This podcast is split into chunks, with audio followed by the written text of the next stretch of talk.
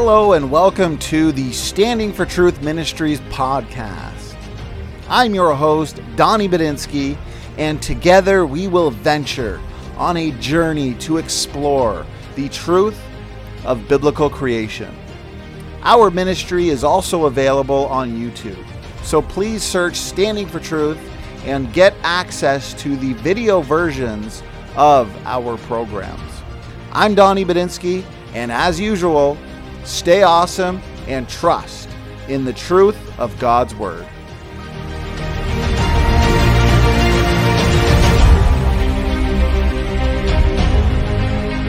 All right, looks like we are live. Welcome, everybody, to Standing for Truth.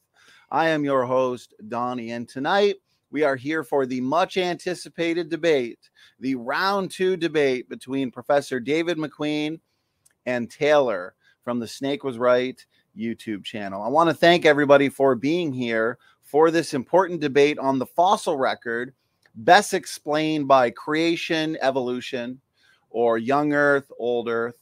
And uh, specifically, the first debate that uh, David and Taylor engaged in was specifically on the age of the Earth, with this debate focusing in on the fossil record. David, Taylor, uh, gentlemen, thank you so much for uh, being here and giving us your time for this debate. We're glad to be here. I'm thankful for my growing friendship with Taylor and the opportunity to debate him on this important topic. Amen. Yeah, thanks for having us as always. My pleasure. My pleasure. I'm looking forward to this one. So is the audience. And what I like to do, though, before we get into the opening statements and the debate itself, is kind of just get to know each other a little bit. Now, you guys are obviously no strangers to this channel. You're both seasoned uh, debaters at this point. Uh, but you know what? Let's kind of break the ice. David, how you been? Taylor, how you been? Why don't we start with you, Professor McQueen? How you been? A little bit about yourself. Go ahead, brother. Yes, I've uh, been doing well. I realize that each uh, time we debate, uh, Taylor and I have to introduce ourselves to uh, new people. And uh, to give you a bit about my background, uh, I'm a professional geologist. finished up my undergraduate degree in geology in 1974, but started actually looking at fossils uh, back in the late 60s, where I was part of a, a camp, uh, field camp. Went on to the University of Michigan to get a master's in geology, and then moved here to Louisiana in 1987 uh, to work on a degree in science education, which I finished in 1989. Uh, I uh, have had the opportunity to travel to travel uh, worldwide to look at fossils and uh, rocks in uh, Europe and Asia and Africa, and so uh, I'm looking forward to uh, sharing with Taylor and the others on our uh, feed what we think the implications of these fossils are. Thank you, Donnie. Professor McQueen, I appreciate uh, the introduction and I appreciate uh, your time for tonight. I do have in the description box all of the relevant links for Professor David McQueen, where you can find his book, as well as uh, the playlist, where you should find over, I think at this point, 50 videos that he has done with us as our team geologist. So thanks for that, David. And uh, Snake was right. Over to you. Thanks for being here. How you been? A little bit about yourself and your channels now that you got a uh, debate channel up and running. Go ahead. Yeah, so uh, I run the Snake Was Right uh, channel and uh, just started a channel called Debate Cafe with my friend who's a uh, debate coach. So we're trying to kind of do debate more as a sport, um, but uh, we also try to host uh, conversations where that people actually you know try to understand each other and stuff like that and as well as more traditional debates but we try and um, the way we're, we're trying to be unique is kind of in the sporting aspect and stuff like that. Um, so as far as my personal channel goes, um, well, I'm educated in molecular cellular developmental biology, um, and the the name behind the channel is a reference to the Genesis story, um, which is basically that knowledge of good and evil is a good thing, and kind of the the reading of the story as more of an allegory for awareness and knowledge coming with suffering, but also meaning. And so, um, yeah, I just take knowledge very seriously like that. And uh, channels about um, confronting sometimes inconvenient truths. And I try not to toe the line of any side. So you'll, I'm coming for the atheists as well. Um, so I believe in the that atheism is needs to start becoming more focused on what I would say is uh, atheist spirituality. I could explain that later, but that's a brief intro to what I'm talking about. Well, Taylor, I appreciate that. I appreciate your objectivity there. And uh, for people who want to see more from Taylor, check the description box and the relevant links should be there. And Taylor, I'll add uh, the link to your uh, new debate channel as well. Okay, so for the audience sake, let's go over the format for this evening. Uh, as usual, here it is going to be a formal. We're going to have 15 minute opening statements. Both David and Taylor have an affirmative tonight. Fossil record best explained by Old Earth, which is Taylor, or Young Earth, which is David. Then we're going to have uh, 10 minute uninterrupted rebuttals, followed by a break. So this is where we're going to take a roughly uh, five or 10 minute break. And during that break period, I will go over some reminders and announcements for everybody. Then we're going to have 30 minutes of free flowing open dialogue. We're going to keep it organic where the debaters, uh, David and Taylor, will be asking each other questions pertaining to the topic. Then we're going to have five minute closing statements, and of course, this is where we get you guys in the audience involved. We are going to have an audience Q and A, roughly 30 minutes. So please make sure you're tagging me with your questions at Standing for Truth, and that way I won't miss them. Okay, well, let's get right into the fun. Uh, Professor McQueen, uh, my brother, we're going to hand it over to you. And uh, whenever you're ready, you have uh, a 15 minute opening statement. And as I seen, you got a timer as well. So looking good. Yeah, yeah. I want to press my button here and get it started. Uh, as I have done uh, in the past in all my debates, I have a, a gift set aside for uh, Taylor, a copy of Dr. Morrison, Dr. Whitcomb's Genesis Flood, if that's a book he does not have. Uh, if he does have that book, then I uh, have a video that I have done on uh, Bible archaeology here in Louisiana uh, at a uh, site called Poverty Point. So I very much appreciate uh, Taylor and the seriousness that he brings to this debate, and the um, also the um, decorum that he shows uh, in the debate. It means uh, a great deal to me. Here are my initial debate points, and we'll go over them um, in the next uh, 15 minutes. Our topic tonight deals with the issue of fossils and whether uh, fossils uh, provide evidence for a young Earth or an old Earth. At the very beginning, I want to comment that I uh, am unapologetically a believer that the Bible is um, a historical record. And so, as the two hours go on, I will present some arguments for uh, the historicity of the Bible, especially in regard to this matter of thousands of years since the evolution of uh, of life is supposed to have started around a billion years ago, I'll use this as an argument of thousands versus billions. And my argument will be uh, three points uh, that I'm very interested in Taylor's rebuttal. The first point is that when fossils appear in the rock record, they appear abruptly. Second point is that in contrast to evolution, they appear fully formed and functional. And then my final point is that the uh, rock record of fossils includes fossils and stratigraphic units that are to be found worldwide.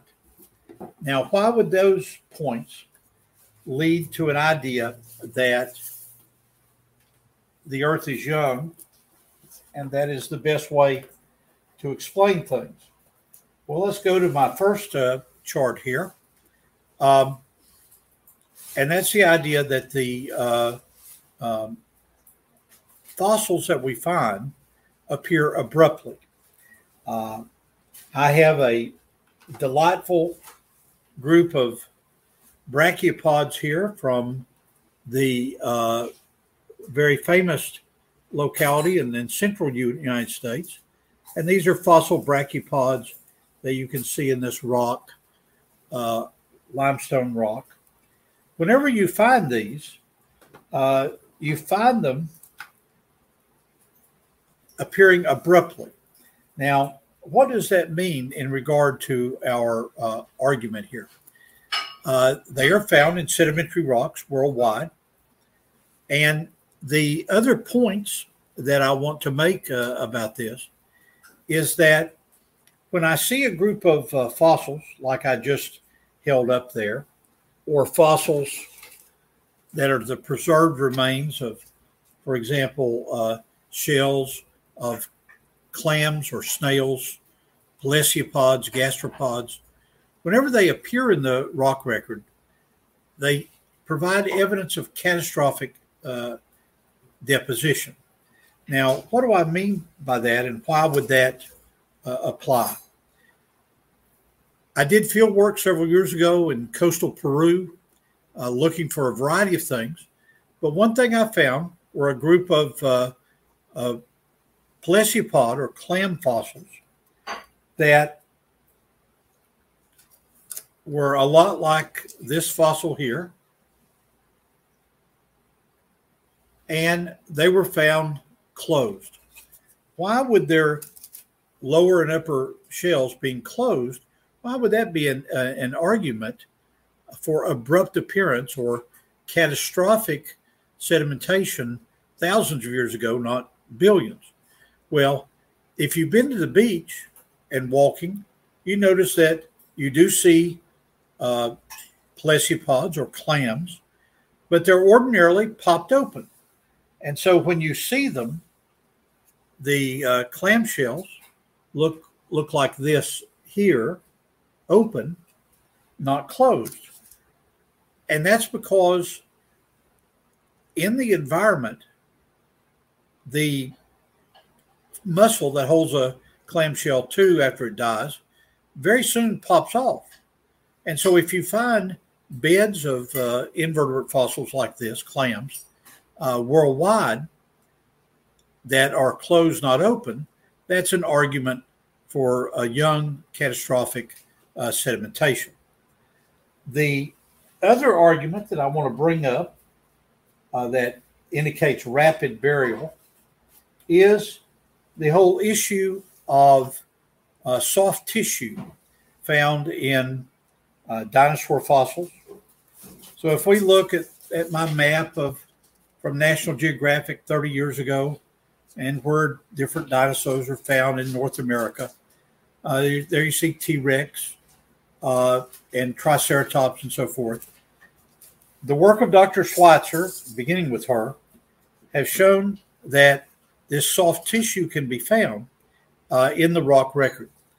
And that soft tissue uh, can only be explained if you had rapid burial in a reducing environment, not an oxidizing environment.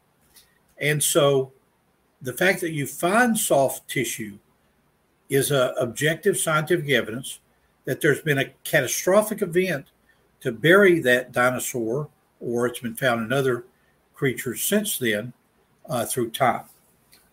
So that's the argument based on abruptness.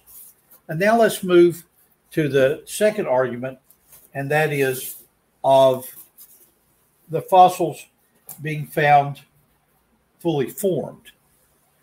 Um, now, a fully formed fossil, the way I this, this discuss it here, is a fossil that is functional when you find it. In other words, in my geologic work, going back over the last 50 years, I've never seen a transitional organism, even though even though I have looked for it uh, in my in my day. In preparation for this, Taylor, I went back to my copy of Origin of Species, which goes back 40 years, to one of my favorite uh, sections of of the book, um, and want to challenge on this uh, point. Darwin had a dream, and here's a couple of sentences that dealt with his dream. I've now recapitulated the facts and considerations which have thoroughly convinced me that species have been modified during a long course of descent. Now, Darwin never clearly defines what he means by long, but he's beginning to think in terms far beyond what he'd been taught in college as a 6,000 uh, year old Earth. As, uh, as he talks about this, he brings in all kinds of uh, uh references. And the final sentence of the final paragraph in Origin of Species reads this way There is grandeur in this view of life. Having been originally breathed by the Creator into a few forms or one. And then his final sentence says this From so simple a beginning, endless forms, most beautiful and wonderful, have been and are being evolved. Darwin's hope was that by the time you got to the 100th year of the publication of 1859 up to 1959, that there would be so many uh, fossils found that the clear transitions would uh, go on. Uh, my discussion of uh, Huxley and um, him being an advocate for Darwin, I'll save for later. I want to go on to SJG, Stephen J. Gould, and his punctuated equilibrium idea. Those of us that have argued with Snake and others about evolutionary uh, biology have argued that his idea of punctuated equilibrium, which explains away the transitional fossils that you would expect to find, we call that a rescue device. And I'm interested in uh, Taylor's view of that particular uh, point. Um, the idea of fully developed simply uh, is a, a focus on uh, creation. And if you look at this, you see that the, fun, the fully formed is an argument for design. We're not talking about random uh, organization of fossils over billions of years.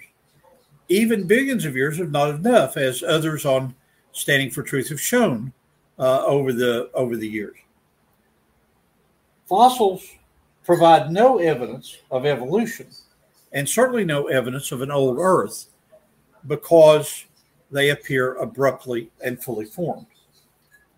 My third and final argument, which I've got four minutes to develop here, is the reason that fossils argue for a young Earth is how they are found.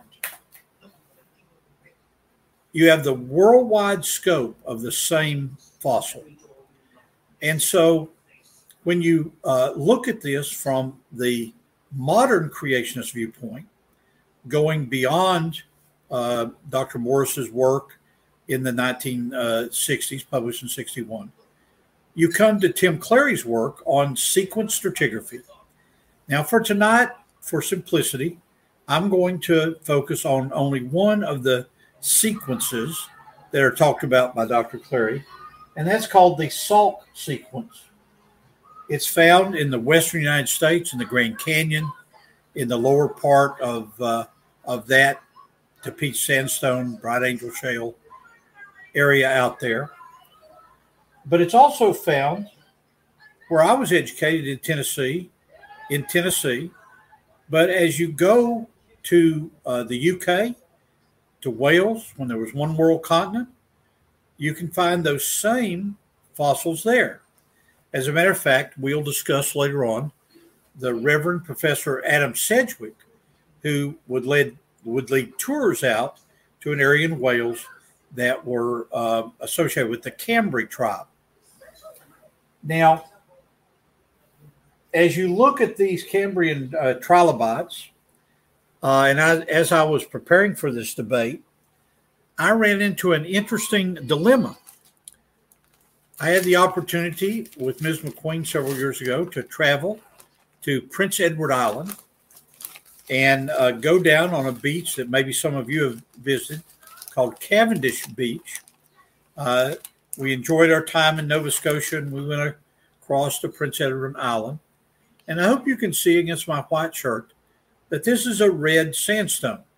So I said, I know what I'm going to do. I'm going to challenge Taylor by going and picking up this uh, uh, sandstone from Prince Edward Island and then comparing it to some rocks that I collected back in 1998 in uh, Seymour, Tennessee, which are part of the Rome Formation, in which are found uh, fossil uh, trilobites. And so I was going to compare the I was going to compare the two. And in preparation for the debate, I looked up the evolutionary geology of this part of Prince Edward Island to compare it to the very similar looking rocks in East Tennessee. But you know what? The rocks from uh, Cavendish Beach are called Carboniferous or Permian. In U.S. vocabulary, be Mississippian, Pennsylvanian Permian. And these are called uh, Cambrian rocks. When they look so similar, why would they be called any different? Well, the key is the index fossil in there. And I'm going to argue that the index fossil argument leads to enormous problems in the evolutionary community as they attempt to explain fossils in an old Earth context. This worldwide distribution of fossils is an amazing thing. And so we go from Cambrian rocks all the way uh, through the geologic column, as it's called, and we find these three things always true. The fossils appear abruptly, they feel they appear fully formed, and they are widespread over continental areas. That will end my first uh, part. Is that did that hit close to 15 minutes, Donnie? Right on the dot for the most part, Professor McQueen. I appreciate it. And uh, these opening statements, 15 minutes, really do fly by. So, David, thank you so much. Uh, Taylor, we are handing it over to you. And, and I'm going to get uh, my clipboard out to write my notes on what you say, Taylor. All right. Okay. Good. Good to go. All right. And I'm going to sh- put up my slides. There we go. All right. So the young Earth biblical flood needs to account for all stratigraphic rock layers, all fossils, every impact event, current continental positions, decay products of all radioactive elements, and the diversity of extinct and extant organisms, all in basically a single event. Um, uh, today, we're just going to be focusing on fossils. I might use a little bit of geology to kind of support why certain fossils are found where, but focusing on fossils. Um, first up is the kind of just a, an overview, um, focusing on the uh, the delicate footprint type fossils, um, originally made in mud, which would be destroyed by a flood, global or local, um, and they're found throughout the uh, geologic strata. So some of them would be happening uh, before the flood or during the flood, both of which would have been wiped out by the violent uh, Noahic flood. Um, and uh, many of the fossils found in between, like during flood strata, um, needed to form in arid desert like conditions, um, as well as fossils found in limestone and limestone itself uh, that deposits a maximum of what is that, about six feet or uh, two inches per year. Um, and so all of these are flood averse features and must be somehow explained by a global flood. Um, all while rocks are hardening in a single year underwater and being placed on top of each other delicately while during a violent flood. Uh, the next fossil set would be plankton. So, uh, not only are plankton found separated by fresh and saltwater species, which would not be expected in a global flooding of the oceans, um, the biblical flood story would have to account for nearly 500 million years worth of planktic biomass existing all at the same time in a less than year period. So that's uh, roughly 500 million times more than the world's current biomass of plankton, which replenishes about 45 times per year. So that's 45 billion tons of plankton per year. So, uh, going with the lower end of estimate, um, we would still have about 11.1 billion tons of, or 11.1 million times more plankton than we see currently. And uh, that ends up being um, about, you know, 11 billion or 11 million times a billion tons. At the lower end, it's probably 45 times more than that.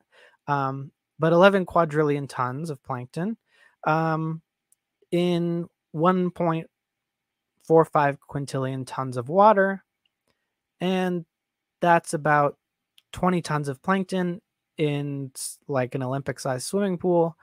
And that's on the lower end, a more realistic, if you consider today's rates more realistic, that would be about 900 tons of plankton in the size of an Olympic swimming pool. Now imagine that sludge, and that would be the world's oceans if all of the plankton that's found in the fossil record existed at the time of the flood, which is claimed to have been deposited by the flood.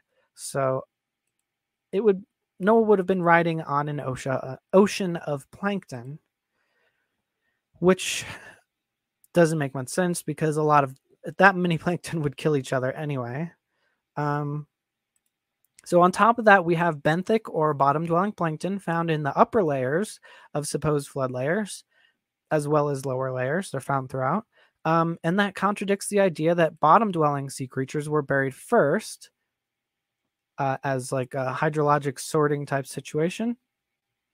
Um, there are evolving and distinct populations throughout the layers, and there is a smooth transition of planktic species as you go up, and they smoothly transition into modern species. Uh, surface dwelling, sun dependent plankton, phytoplankton uh, are found at every stratigraphic level of supposed flood levels. So, again, this idea that um, the Cambrian and Precambrian organisms being buried first, since simply because they're at the bottom, makes no sense because they're mixed in with plankton that are exclusively at the top of the water that would continue to float at the top of the water. Even if it was getting flooded they would just get pushed further but no they get they're deposited at the lowest layers and throughout um, so it, it shows that these things are not sorted by ecology they're sorted by time period um, thirdly upright fossils or so-called polystrate trees are found rooted in mid flood layers, which means that they were growing. It would mean that they were growing during underwater, under uh, lithifying layers of rocks during the flood. Um, that's not really possible. And uh, being placed between strata with root structure intact by a violent flood is not possible either. This is um, similar to the delicate footprint fossils. They, there are very delicate roots in place attached to the trunks of these plants. And so if they were not deposited by a flood. Um, finally, to go over basically the claim that animals have no smooth transitions, they just suddenly appear in the fossil record.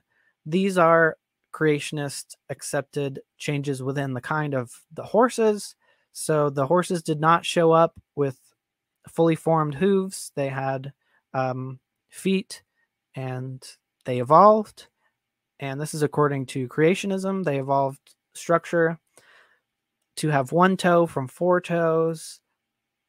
Um, these are the actual fossils, a comparison of the early known horses to the modern horses, and they have a completely different foot structure. So, not only are individual um, systems within these animals evolving smoothly throughout this time period, um, we can keep tracking it back. So, the early horses resemble tapir kinds, and there's a smooth transition from these mammals to the earlier mammals. We see smooth transitions throughout the fossil record. Um, here I'm highlighting the evolution of the jaw, where we see uh, lamprey like fish um, moving towards with progressive uh, complexity towards a fish like jaw and there are examples of this everywhere in between. And so you might say, well, it doesn't matter that these individual systems that are highly complex within the horses and the fish are clearly evolving in a smooth transition. The horses and the fish appeared suddenly in the fossil record. Um, well, well, I have a few more fossils left, but uh, I'll finish that thought first. Um, no, there is uh, a smooth transition into fish as well. There's a smooth transition from mammals into horses. There's a smooth transition from uh, lizard like reptiles into snakes. And we have fossils along every minute change that you'd expect. We start seeing really long lizards with smaller legs and then we end up seeing really long snakes with tiny legs, and there's a smooth transition between them. Even down as far as the Cambrian and Precambrian, there is a smooth transition. There is an abrupt diversification, but again, the diversification is still smooth because it's all variation on forms that we have smooth transition for all along the way. It's just that there's a lot more variations, but you can still see that they had clear predecessors all the way past the Precambrian. Um, all these animals show a smooth transition from the soft bodied rangeomorphs to organic walled um, animals that are still uh, filter feeders attached to the bottom these are just variations on the animals that came before them, and this is occurring in a stepwise fashion as rock layers become younger. Then they start, they have the same essentially body plan and they start hardening, um, but same body plan. And then we start seeing motile animals with very similar body plans like uh, worms and uh, things that resemble arthropods, but these are clear deep uh, variations on these animals that come before them in the fossil record. They're just now not stuck to the ground and are now mobile. And so, uh, not sure how much time is left, but uh, we can put that into the discussion. Um, all these things are inconsistent with the Young Earth and Flood Event series, and we see a conspicuous lack of what we'd expect, which is a mixing of marine and freshwater organisms. Um, we don't see organisms sorted by the ecology um, in a vertical manner. We see that we see eco- different ecologies in the same stratum, but so this contradict contradicts the um, the suppose the proposed flood sorting of organisms and we do see smooth transitions within the fossil record of course there are gaps because not every animal is recoverable uh, not every animal was fossilized um, and not every fossil has been discovered but evolutionary science has been the only um, hypothesis or theory that's been able to predict this pattern, which makes it science by definition. And um, the uh, there is also we should expect um, every and every animal to basically have been fossilized if we have these um, rapid uh, flood burials that were uh, good conditions for fossilization, and we should expect ubiquitous fossilization within um, like rare limestone fossils. Um, and yet we don't see this. These are rare, and we should see a lot more animals dead and fossilized, yet we do not see this. Um, and of course, I have theological questions as to why God would create uh, most animals just to kill them off. Um, I have questions about how these were created. Were they created in all at once? Were they created in a stepwise fashion? Because there is clearly different forms of different populations in the Precambrian pre flood zones of the rocks. So I'm not exactly sure how a flood model explains any of this. Um, going back to the beginning, the delicate footprints, the delicate rootlet systems of upright fossils, um, the incompatibility with the amount of plankton in the fossil record, and yeah, I suppose I'll uh, I'll just leave it there. All right, Taylor, with a minute to spare that we can uh, toss into the audience Q and A. So appreciate the opening statements from the both of you. Uh, clear, concise, and 15 minutes, as I always say, flies by. Okay, now we're moving into the uninterrupted 10 minute rebuttals. And uh, we're going to hand it back to you, Professor David McQueen. Whenever you are ready, you have 10 minutes. Okay. Uh, I will start my timer here and uh, begin to uh, give a rebuttal to uh, uh, some of the things that that Taylor has has brought up. Um, I will say for our open discussion, his challenge about how could a good God have created so many creatures, dinosaurs, for example, and uh, all kinds of other uh, creatures uh, that just ended up being killed at the time of the Great Flood. Uh, that's a legitimate uh, theological point, but I want to go back to the science of what uh, he has started walking down here. Um, let's go to his point about polystrate trees. And I was fortunate enough to be working at the Institute for Creation Research during the time that Dr. Steve Austin was working uh, on uh, the trees that were torn down during the eruption of Mount St. Helens and the formation of the lake uh, Nerea. And what Dr. Austin uh, noticed was that um, there was an analogy between the Kentucky number 12 coal seam that he had worked on uh, at Penn State. He finished up his PhD when I finished up my master's in 79.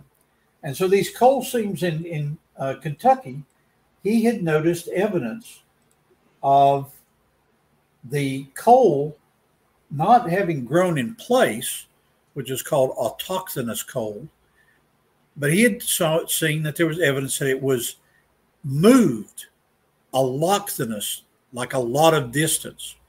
And so he saw an analogy between this and what he uh, discovered when he went scuba diving uh, after the eruption of Mount St. Helens in the mid 80s. And he found at uh, Mount St. Helens, when you go underneath the surface of the water where there's a tremendous amount of tree debris, as the trees became waterlogged, they floated upright. It's a legitimate modern example of the catastrophic explanation of uh, polystrate fossils. Um, so that's a critique of that part of what uh, Taylor had to say. Um, let's go on to horse evolution, because when I took a class in evolution at the University of Michigan in the 1970s, of course, horse evolution was considered part of the uh, uh, standard evidence for evolution. I myself have done work with a colleague in West Texas on a uh, variety of horse that um, is called uh, get my board working here Equus scotti lowercase s. And I've looked at these fossils out in West Texas and have led tours of the Smithsonian over the years and seen the Smithsonian's display of uh, the different uh, horse fossils leading, you know, from multi-toed to one-toed and, and so forth, the kind of things that uh, Taylor brought up in, in horse evolution. And I would challenge the audience to look in this and look at this in uh, more detail because some of the claims that Taylor just made that are made in most standard uh, evolutionary books are simply not true. Uh, you cannot find a smooth evolution of the first horse all the way up to the modern uh, genus uh, of Equus. There are inconsistencies in the um, stratigraphy of where the bones are found. And after the break, I'll get some references uh, for this for you to see.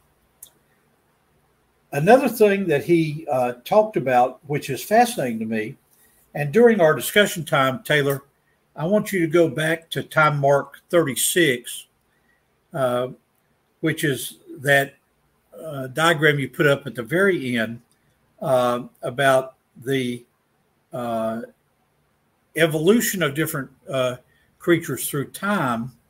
It's the diagram that you showed that has time going this way, and then a number of vertical lines there and there and there. It turns out that this is a fallback, a, a rescue device that Taylor and others have used based on Stephen Jay Gould's ideas about punctuated equilibrium. That each one of these uh, areas here, the reason you don't find Darwin's transitions between them is that it's punctuated equilibrium. Well, the creationist critique of this is very straightforward. You're not seeing any evidence here of uh, evolution, smooth or not, Rather, these are the predictions of uh, flood geology, the predictions of catastrophic burial. That whenever you find a trilobite, it appears abruptly and fully formed, and it goes up to the point of uh, extinction or burial by the next layer. and then the uh, reptiles and amphibians the same way. And so the uh, diagram that I want him to bring up later on for us to discuss uh, with each other is simply a clear argument for uh, different species appearing abruptly and fully formed.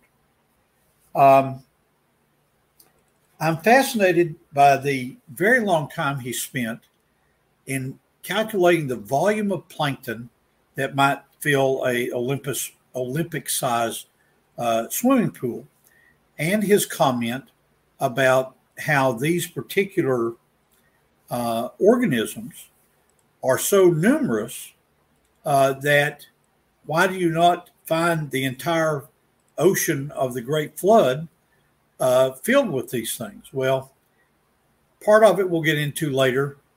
Catastrophic plate tectonics would say that much of the ancient seafloor is being taken down, including what might have been benthic and bottom dwelling uh, plankton. But his argument bears on a very important rock unit uh, that is the White Cliffs of Dover. The White Cliffs of Dover are, are made of the uh, microfossils that he spoke about. How come, Taylor, that those same rock units from the White Cliffs of Dover are found in the Austin chalk, of eastern Texas? And then if you go worldwide to uh, northern Turkey, uh, near the Black Sea, uh, Ager uh, years ago found the same units there. In other words, he called it persistent facies. How come you find the persistent facies? I would say that the very point you brought up argues for a young, rapid uh, burial rather than uh, an old, an old Earth. Um, you brought up uh, the issue of uh, limestones and suggested that modern data indicate that limestone is produced at perhaps two inches a year. If you and I were able to travel to the Bahamas, I could take you to one of the islands called the Andros Island. And it is true, we could walk out there and we could see a type of limestone that is called micrite being formed. It'd be soft it wouldn't be hardened into the kind of limestone that I can show you later on. But we could walk out and see it. The argument from my standpoint, as someone trained in chemistry and trained in geochemistry, is that if you have the correct combination of uh, EH and pH and temperature I've got some pH test papers down in my bucket here. Let's see if I can get them out. If we were to go, Taylor, we could use this pH test strip here, and we could check the pH of the water there in the Bahamas, the temperature, the amount of calcium carbonate that's in it. Uh, working with my colleague George over the last uh, year, we have uh, clearly shown that you can um, explain limestones by the variation of this chemistry. I'm at the end of my time, Donnie. David McQueen, thank you so much for your 10 minute rebuttal. Uh, we're now handing it over to Snake was right for your 10 minute rebuttal. And whenever you're ready, the floor is yours. Go ahead. All right. So I, I did want to address the uh, Stephen Jay Gould uh, punctuated equilibrium. Um, his a lot of his comments are pretty outdated. They were made in the 80s, are um, so they're you know decades out of date. Um, there have been many gaps in the fossil record filled since then with different fossils. The more we find, the more the smooth, the smoother the transition is. Um, and to address the idea of punctuated equilibrium, this is just talking about the idea that there is a certain morph or body plan that evolves and then there are lots of variations of that during kind of the equilibrium time. And then there are sporadic version sporadic variations where you might get a new body plan but most of the variation are just tiny variations of each body plan. Mostly it takes a lot of um, accumulation of different changes in order to get what seems to be a larger change in body plan. So you have uh, this is what we see in the fossil record. This is kind of what Darwin predicted as well, where you have basically certain jumps in evolution which then vary. So I guess if we're gonna we could pick uh, dinosaur to bird evolution there would be it would appear as if birds suddenly appear and then there's just a bunch of birds. But there's a smooth transition from dromaeosaurs into birds via fossils like archaeopteryx. But then once you have these flying type dinosaurs you don't have you don't then speed past bird into something else. You just have a diversification of more birds.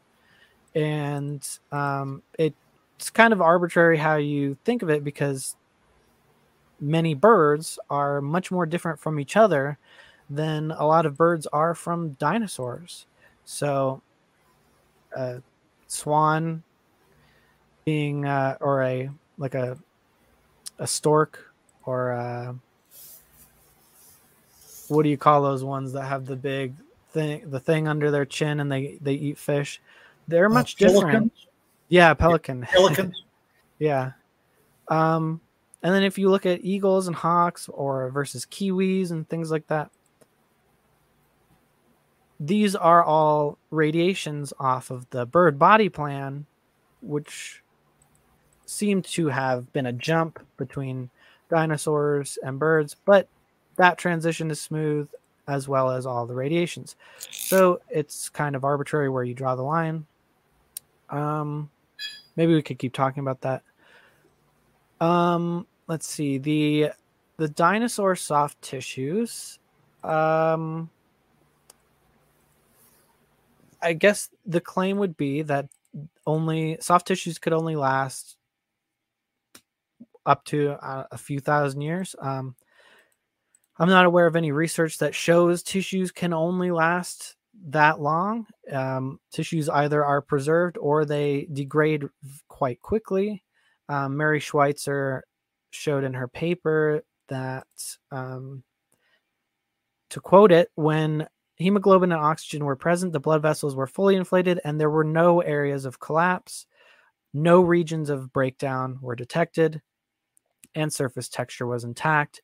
That was after two years, when usually tissues degrade within weeks or months at the most, um, exposed, and without with just hemoglobin and no presence of oxygen, there was still some preservation. So, with her experiment, the rate of at, at best the rate of decomposition was zero. So we know that minerals like these iron compounds, goethite, uh, found in the fossils, um, can preserve with no degradation. Now, neither one of us has access to experiments that run 4,000 years or several millions of years, but we do know that minerals can stabilize the chemistry of chemicals. Um, of these uh, protein fragments, uh, mostly collagen, were found. Um, and it's by a mechanism that w- would have been accessible to these large animals, which would be flooded with hemoglobin. Um, so, and we do know the age of the rocks they were found in uh, via radiometric dating. And again, this was the subject of our last debate. There's still no solution to the heat problem. And so, therefore, it's much more scientific to go with the uh, radiometric dating. because if the radiometric dating is off, then we have a major heat problem and there's no Earth at all. So it does seem like we know the age of these things. We know that they can be preserved with no degradation for several years. There's no reason to think that that can't be pushed even further. Um, and of course, there was very little actual tissues found, and Mary's experiment preserved the entire specimen, but the dinosaur soft tissues found were almost entirely degraded. So, obviously, with some preservation, it's not a stretch to think that that lasted that long. Um, as for why chalks are found all over the world, it's probably because there were plankton all over the world. And just because that I didn't hear any uh, refutation or explanation of the sheer volume of plankton that would be required um, based on the amount of plankton found in the fossil record, um, based on current plankton growth rates. Um, and if we're going to say that they were created fully formed and functional, then it would be most scientific to go with the currently observed uh, plankton growth rates and not some uh, speculative growth rate that we have no observation and no science on. Um, and as for limestone, the one you mentioned, uh, it's is still different than limestones at the Grand Canyon, some of which are were formed in dry and arid conditions. Um, and I still didn't hear any um, rapid sedimentation that would be rapid enough to sediment out basically thousands of years or millions of years worth of limestone at current known deposition rates. So again, you'd have to speculate on some wildly unachievable by current methods, by any known methods, sedimentation rate. And you'd also have to explain how that happens in a uh, in under a year and multiple times and punctuated by rock strata that have to be formed in dry and arid conditions and you have to factor in the, the limestone having to be able to lithify and harden in between getting dumped mud upon over and over and somehow forming more on top of that in between. So we have inconsistent uh, hydrologic sorting of minerals um, and all that jazz. Uh, how much time do I have left? Good question. You have exactly one minute and 20 seconds. Um, all right. So I will object to the smooth transition of animals comment. Um, obviously, there are gaps, but as far as we have so many examples, um, as far as the whales go, whales do not appear fully formed in the fossil record. They appear halfway formed between uh, transitional fossils that are halfway between terrestrial fossils, and we can follow this smoothly. There are this is not by any means an exhaustive list of fossils, but could because there are fossils transitional between each one of these that we see, um, as well as um, the trilobite example. There are predecessors to trilobite body forms, uh, exactly where we'd expect them to be, like Dickinsonia or the Eulingia which have a trilobite structure. They're just longer. So that is a um, candidate for a precursor. Um, and yeah, so there, and even these organisms have precursors too. The Dickinsonia is um, most likely related to the um,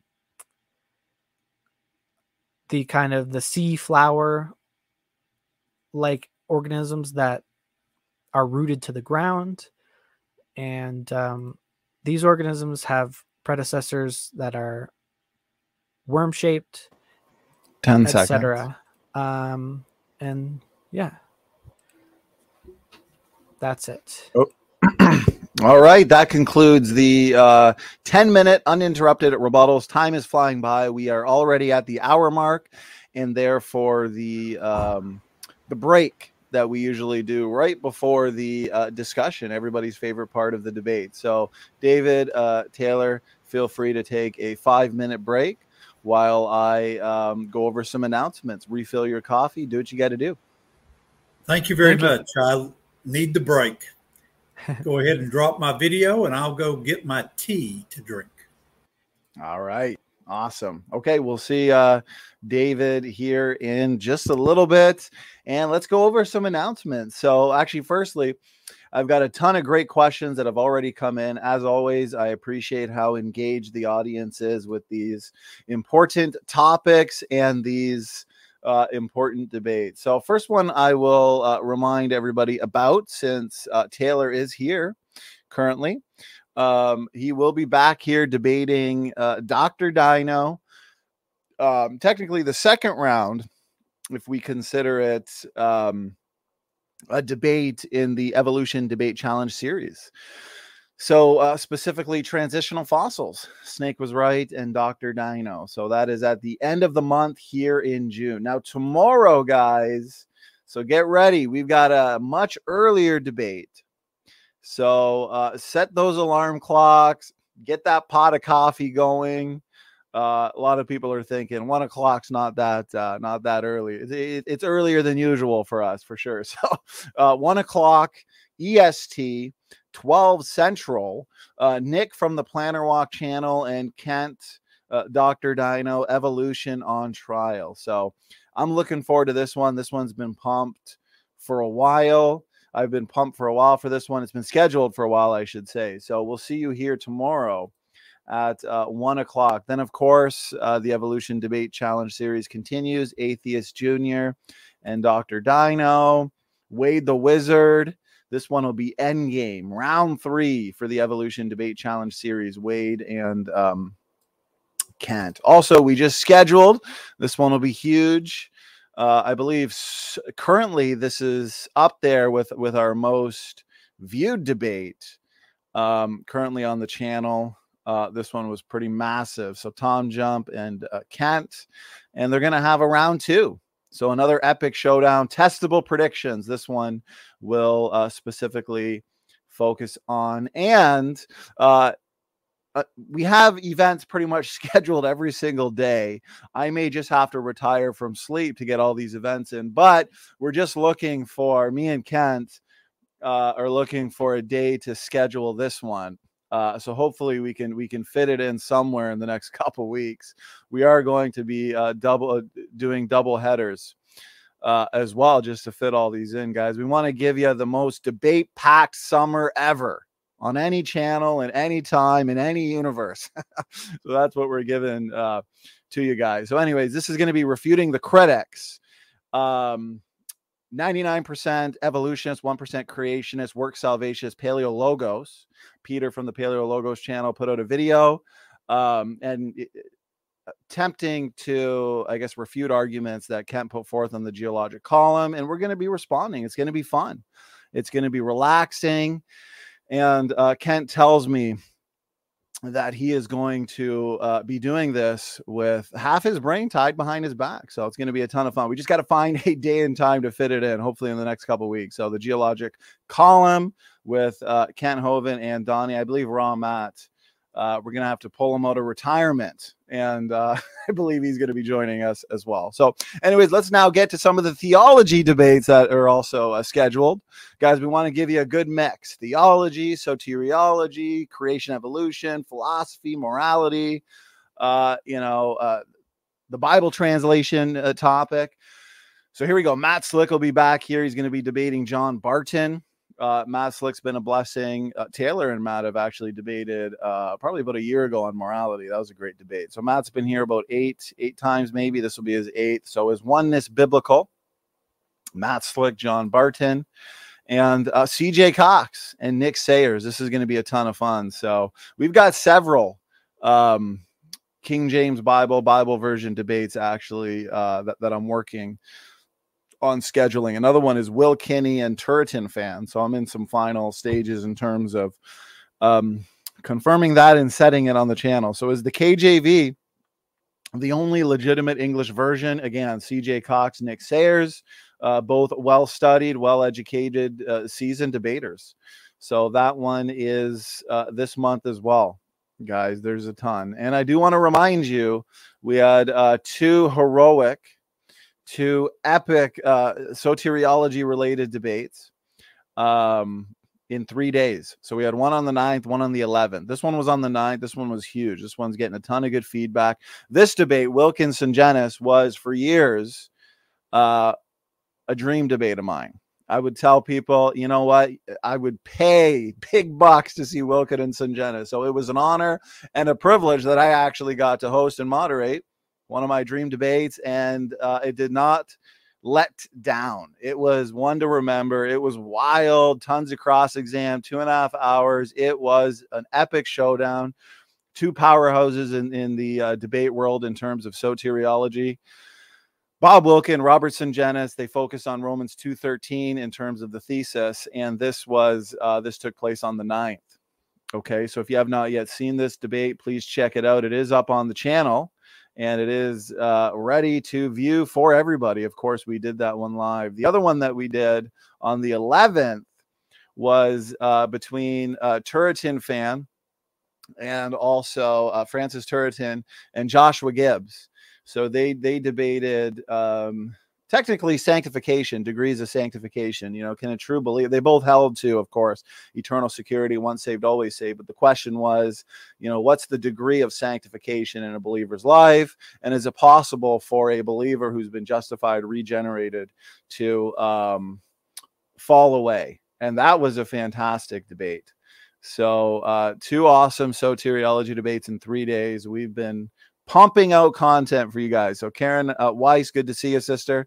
Uh, I completely agree. That was definitely a, a good debate. So, Thursday, um, I will also be on uh, Bread of Life's channel. We're going to be discussing uh, my book, my new book. Uh, the endogenous retrovirus handbook. You can see it back there. Let's see. There we go.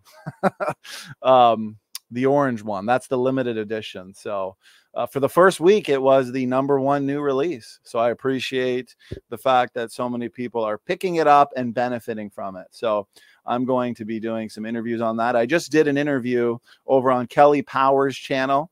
Uh, you can find that in the community post. So that was a great interview, a couple hours long, and um, you know he just asked me questions pertaining to uh, young Earth creation, evolution, age of the Earth from the Bible, things like that. Uh, I also did an interview with uh, Christopher Cernicke over on uh, Christ Jesus Ministries. That was thorough. That was fun. Um, and I am told it will be released on June 25th on his channel. So I will let everybody know about that. Uh, check the description box for those interested in the endogenous retrovirus handbook. Uh, you can find it on Amazon. And um, if you've already uh, purchased it and you like it, I'd, lo- I'd love a review. I'd really appreciate that. And uh, just in time, just in time, I think we got through uh, at least some of the debates. And so uh, let's change this up. Okay. Uh, I do want to inform everybody that that is still just a snapshot of the overall uh, debates that we have going on on the channel. So there's over 20, I believe, events set you're not yet subscribed and you love debates, interviews, discussions, and more, please make sure to hit that subscribe button. We at Standing for Truth Ministries, we strongly believe in critical thinking, and that is exactly why we host so many debates. Because you know what? We don't want it to just be an echo chamber. We want to get together uh, individuals of different views and uh, discuss in a sophisticated and, and, cordial manner these these important topics and hear both sides. And therefore the audience can come to their own conclusion. Professor mcqueen good to have you back. Taylor i'm guessing you're back as well. Cool shades taylor cool shades. And uh, i think we're going to get right into it then. David you got your tea? You're all good brother? Yes sir. I'm ready to go. Very anxious to discuss some things with taylor. Okay Perfect. Well, here we go. We're now into the discussion portion. 30 minutes on the clock. Lots of great uh, points brought up in the openings and uh, rebuttal. So this is the chance to discuss those in in detail, one topic at a time. and we'll try and keep it as equally timed as possible. Taylor just ended with his rebuttal. Therefore, David, let's start with you, brother. If there's a, a point you wanted to make, first question, uh, so on and so forth, the floor is yeah. yours, gentlemen. Yeah, let me uh, uh, let me uh, challenge uh, uh, Taylor on some of the points that that he made, and so I'll begin with this question. Um, I'm hoping that this will be a surprising question for you. Uh, Taylor, I want you to explain to me why there are no lion fossils in Israel today, in uh, Israel or the West Bank. Uh, uh, if you go near Jerusalem, or you go all the way up the coast. How come we don't find lion fossils there? Uh, you presented an argument that uh, the fossilization process is more pervasive than what I see it as being, in the sense of going on for a billion years. Uh, as I've said uh, in earlier debates with you, uh, I'm unapologetic about believing the Bible being a, uh, a historical record leading from creation up to uh, uh, the book of Revelation. I still am not going to. I'm not going to forget about our my promise to come up with this discussion about if why did God create so many things just to kill? But let me make a point, and you can prove this in secular literature, but I'll I'll use the Bible to do it. Uh, in Judges chapter 14, beginning in uh, verse 5, it says, and this is Samson, the strong man story. Samson went down to Timnah, which is uh, in uh, the Middle East, together with his father and mother. And as they approached the vineyards of Timnah, suddenly a young lion came roaring toward them. The Spirit of the Lord came upon him in power, so that he tore the lion apart with his bare hands, as he might have torn a young goat. Now, we have this record from the Bible in the Old Testament that there clearly were lions in Israel uh, historically. Not many lions there today, but historically in the works of other people. Um, it's clear that there are a lot of lions there, but in my research preparing for today's debate, I could find no reference to a lion fossil in Israel. What do you make of that? Well, uh, I'm not sure about lions in Israel, but I know they used to be Oh, I think they used to be in Europe. I think I heard that somewhere. Um, so, yeah, I think that they were hunted to extinction in Europe and Middle East. So I assume that their remains were kept by humans. Um, so that would probably reduce the amount of lion fossils that were that could have formed, but also fossilization is pretty rare in normal non-flood conditions but if the entire earth was flooded we should probably expect most if not all animals that weren't on the ark to be flash buried in flood mud and so we should expect more fossils than would be expected from periods of dryness or just normal secular geology so here is the book that I want to send you if you don't have the book. Uh, it's the book from 1961, The Genesis Flood. And I just wanted to read one sentence from it, uh, Dr. Morris's viewpoint on this. Um, he's talking about uh, some oddities in the fossil record from the standpoint of creationists. And he says this he says, The Old Testament informs us that Palestine was infested for lions with lions for centuries. The passage I read in Judges, and then there are others. But where's the fossil evidence for there having been in Palestine?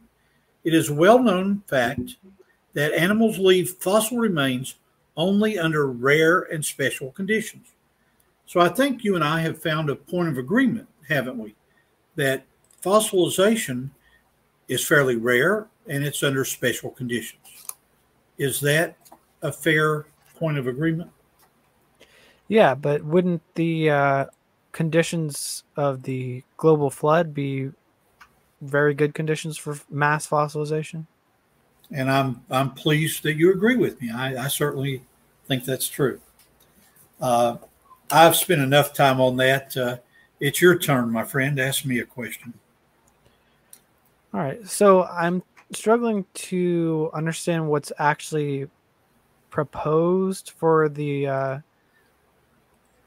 the creation week or creation if it was just all created at once or created in a uh, several stages because we have different geological ages in the pre-flood rocks that show um, changing smooth transitions into certain uh, geological niches, whereas at first they, in the oldest layers, um, like the Ediacaran period, uh, there was um, most of the ecology was in the the mat ground under the right under the silt layer at the bottom, um, and then as you go on past the Precambrian and into the Cambrian, we start seeing full on ecologies of starting to penetrate down into the dirt and the the biomass under the ground is receding and being replaced by larger animals. Um, we're seeing full on different ecologies, but then there's transitional fossils in between those. So, do, are you proposing everything was created all at once, or well, um, actually, uh, no.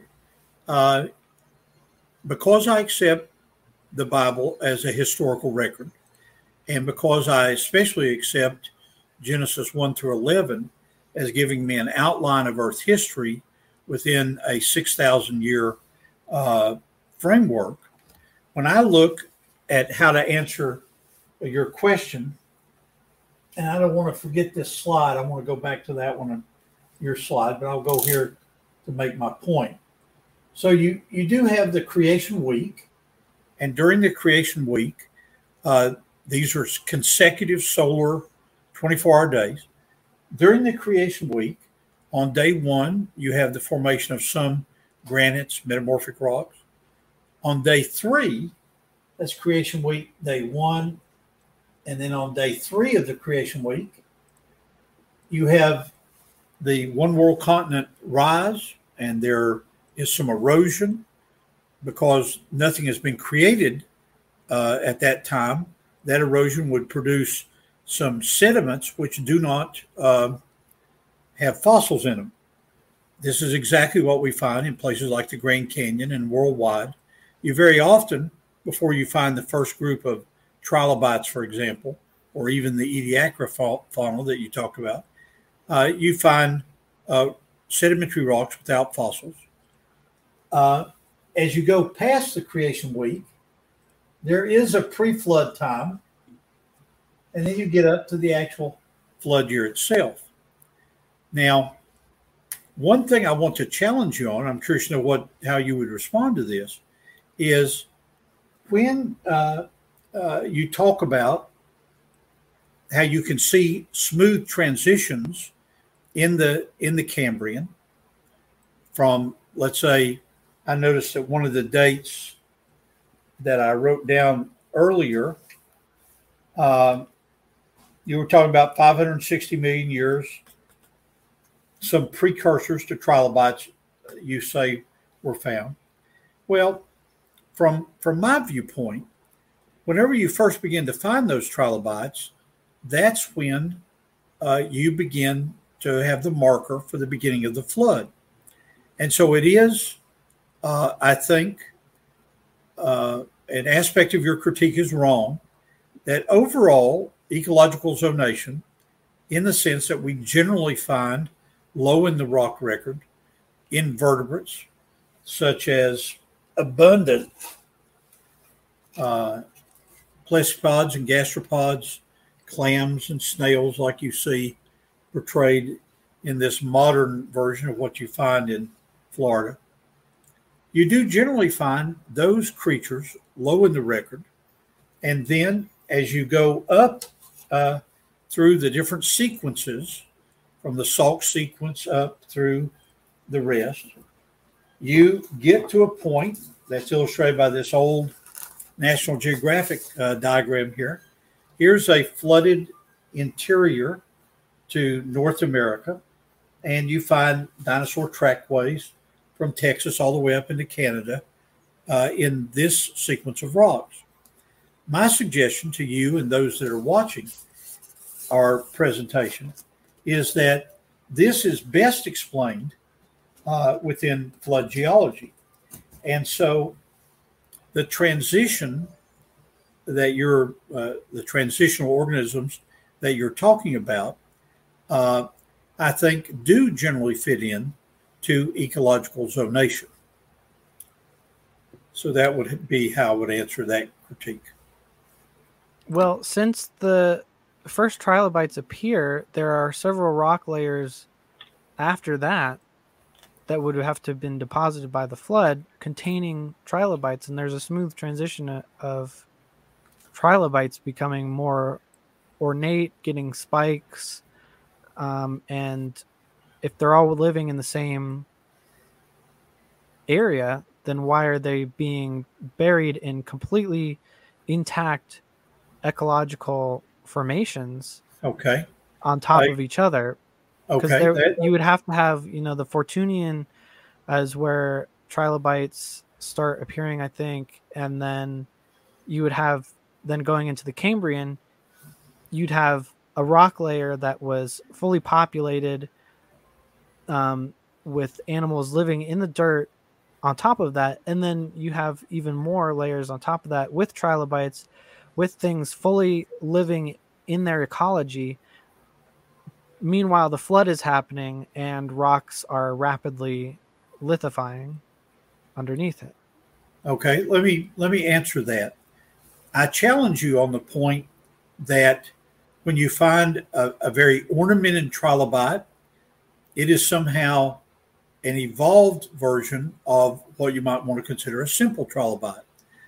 My argument would be, based on what I've studied in paleontology, is when you find the first Cambrian trilobites uh, in units like the Tapeats Sandstone, Bright Angel Shale, the Grand Canyon, in the Rome Formation of East Tennessee, and over into Wales, they appear abruptly and fully formed.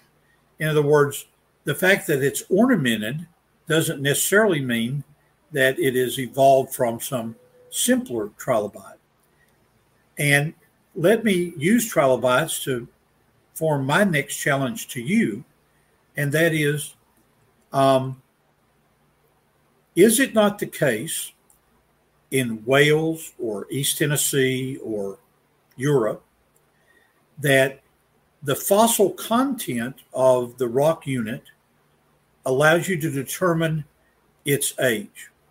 So that if you do find uh, trilobites, they are associated with the Cambro Ordovician. If you do find horse fossils, they are higher in the record. If you do find uh, fossil human skulls in Olduvai Gorge, that's put at the top of the record. And so, is it not the case that these index fossils allow the evolutionary community to pick a age, Cambro, Ordovician, Silurian, Devonian? Oh, repeat the last sentence again. Yeah.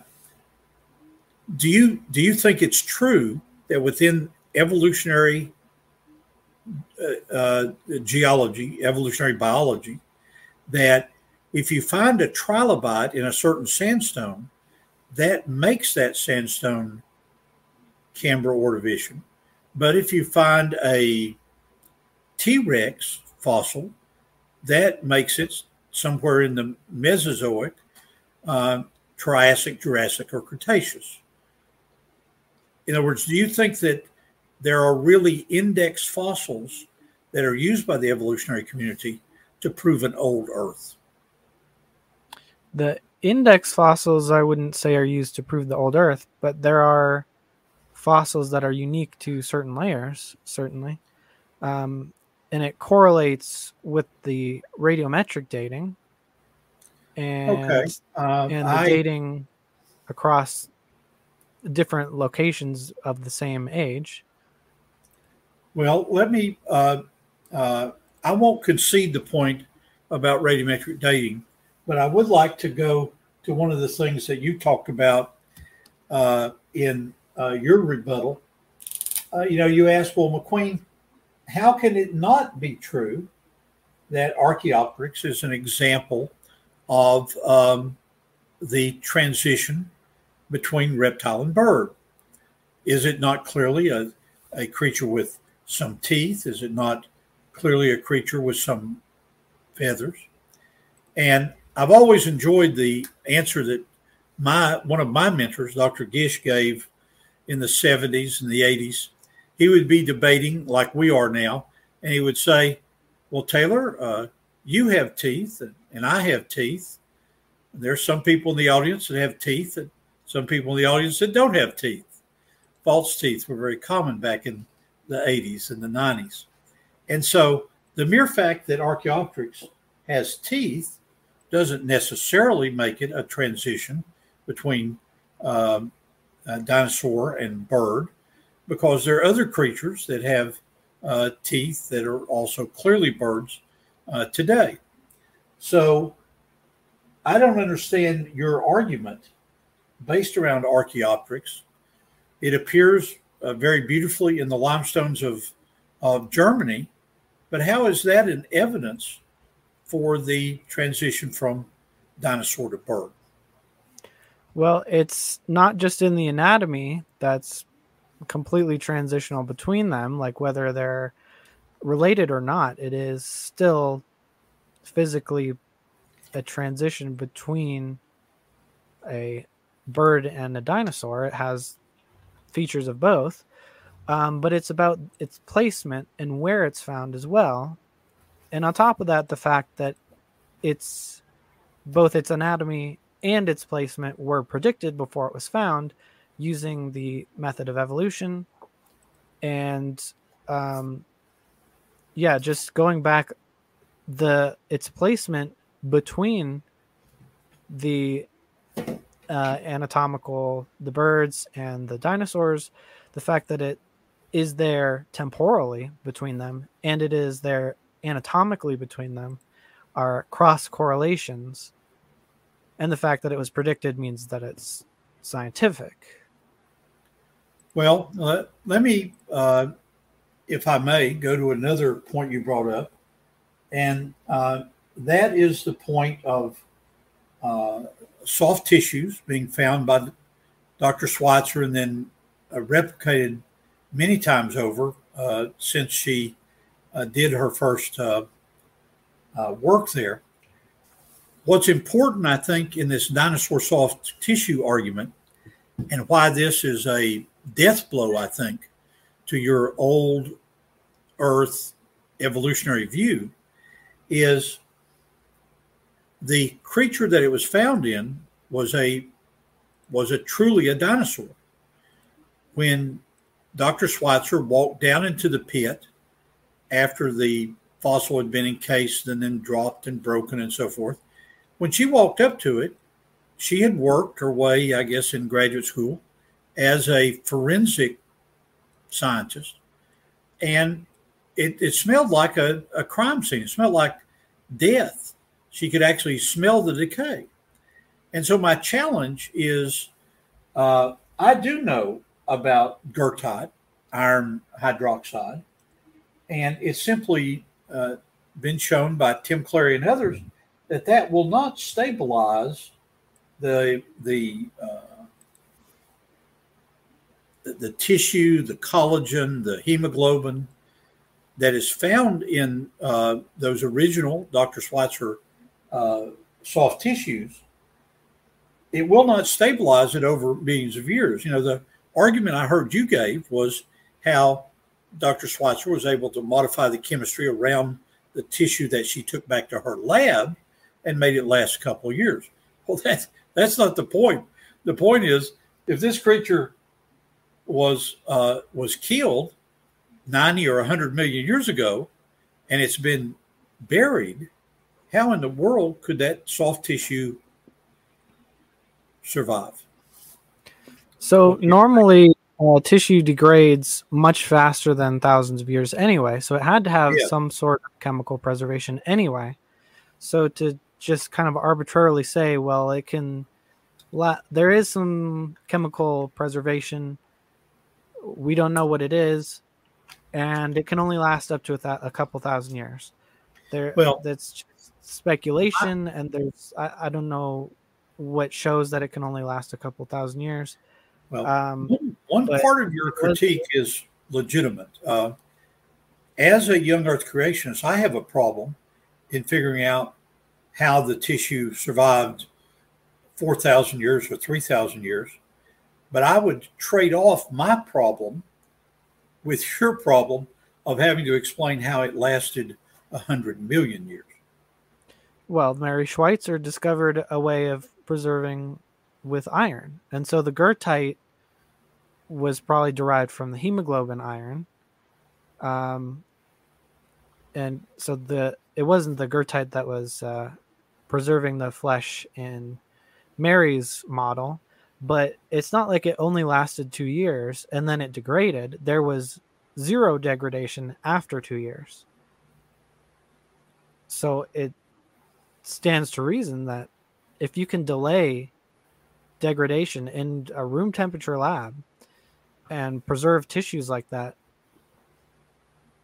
again, no degradation, then we don't we haven't run the experiment for how long that can last, but we have a mechanism for how it can be preserved better than any mechanism that was previously known. And there's no reason to think that there's a hard cutoff at 4,000 years or, or whatever. I think we're at an impasse on that question. So, Donnie, you want to lead us to how much more time do we have for the open exchange? It's a good question. Um, we have exactly exactly six minutes. So if there's any other points Oh, or I want- arguments that were I want Yeah, Taylor so- to go and and give me a give me something to worry about, please. Well, I've forgotten my rebuttal, I think, to go back over the uh, the upright fossils. So you described the trees at Mount St. Helens being able to uh, be buried in an upright fashion, but that doesn't address the delicate root systems that were preserved in many of the upright fossil polystrate trees that were actually found uh, as fossils. Okay, let me give a, uh, a response to that critique. There's a place in Middle Tennessee where you really can go and see the sandstone layers, and there is a polystrate tree there with a, a root system. Uh, and then this is the top of the cliff here.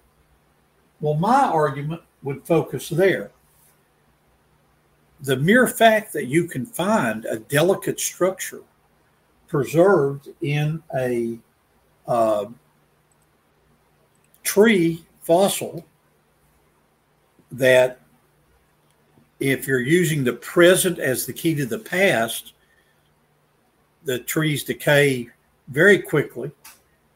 Not only would this whole unit have to be catastrophically buried but i would say the fact that there is a a routine, uh, not a routine, but a very delicate root structure would be further evidence of a rapid burial.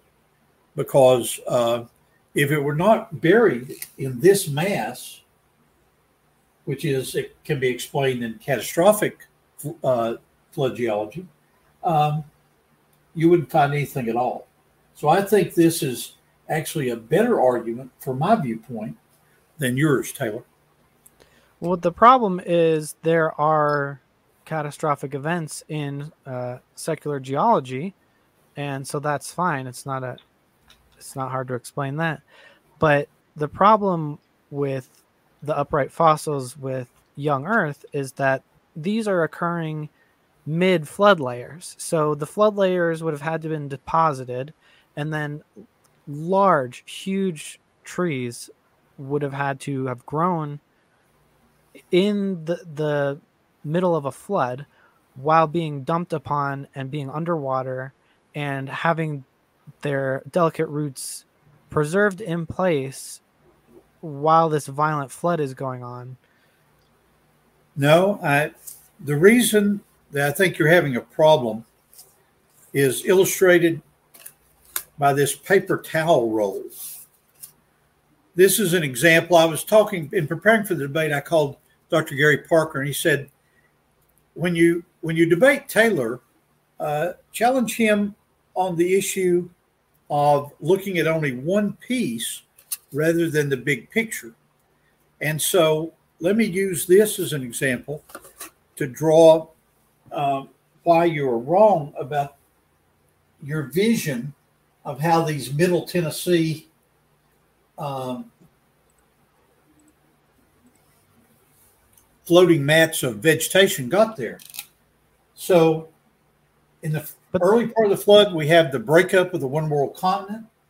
And so we have huge masses of vegetation. And for our purposes right now, let's say that we got a vegetation mass that's meters thick and covers the entire state of Pennsylvania, for example, a huge uh, mat of, uh, of debris. So this begins to be moved by the floodwaters to the south toward what will end up being Tennessee. And then as the uh, plate collisions uh, occur and we have this tremendous tectonic activity these plants get transported and buried in Tennessee. So it's not as if these have to grow in the units there in Middle Tennessee where you find them. They were transported there and buried catastrophically. So, but this to, this doesn't seem ahead. to be addressing the the roots because the trees were actually rooted in place in mid flood layers. No, that's actually not true. I in in my study of the work that Austin has done in this very stratigraphic area, the uh, there may be some root system there, but it's not as if that it's growing into a soil that you can break out and classify that as a soil. If there's any evidence of that sort of thing, it goes back to these words I taught you earlier of a allochthonous deposition, where the plant material is moved a great distance, versus autochthonous, where it's grown in place in an ancient swamp environment or something. Um, I'm afraid we've run out of time, Donnie. Great job, gentlemen. We've got exactly 30 seconds left. So, what we'll do is wrap it up there. And uh, I got to say, wow, time flew by. Uh, this was a very engaging and uh, cordial discussion. You both made my job incredibly easy. I didn't have to step in once. So, very, um, very respectful debate. I appreciate that.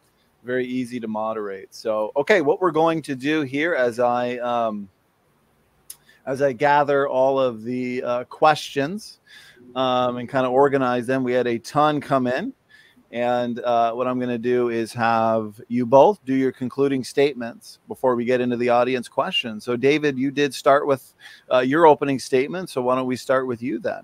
Uh, we do have okay. five minutes. Okay, good. I'll uh, set my timer because the issue that um, Taylor and I are debating is a very important issue when it comes to um,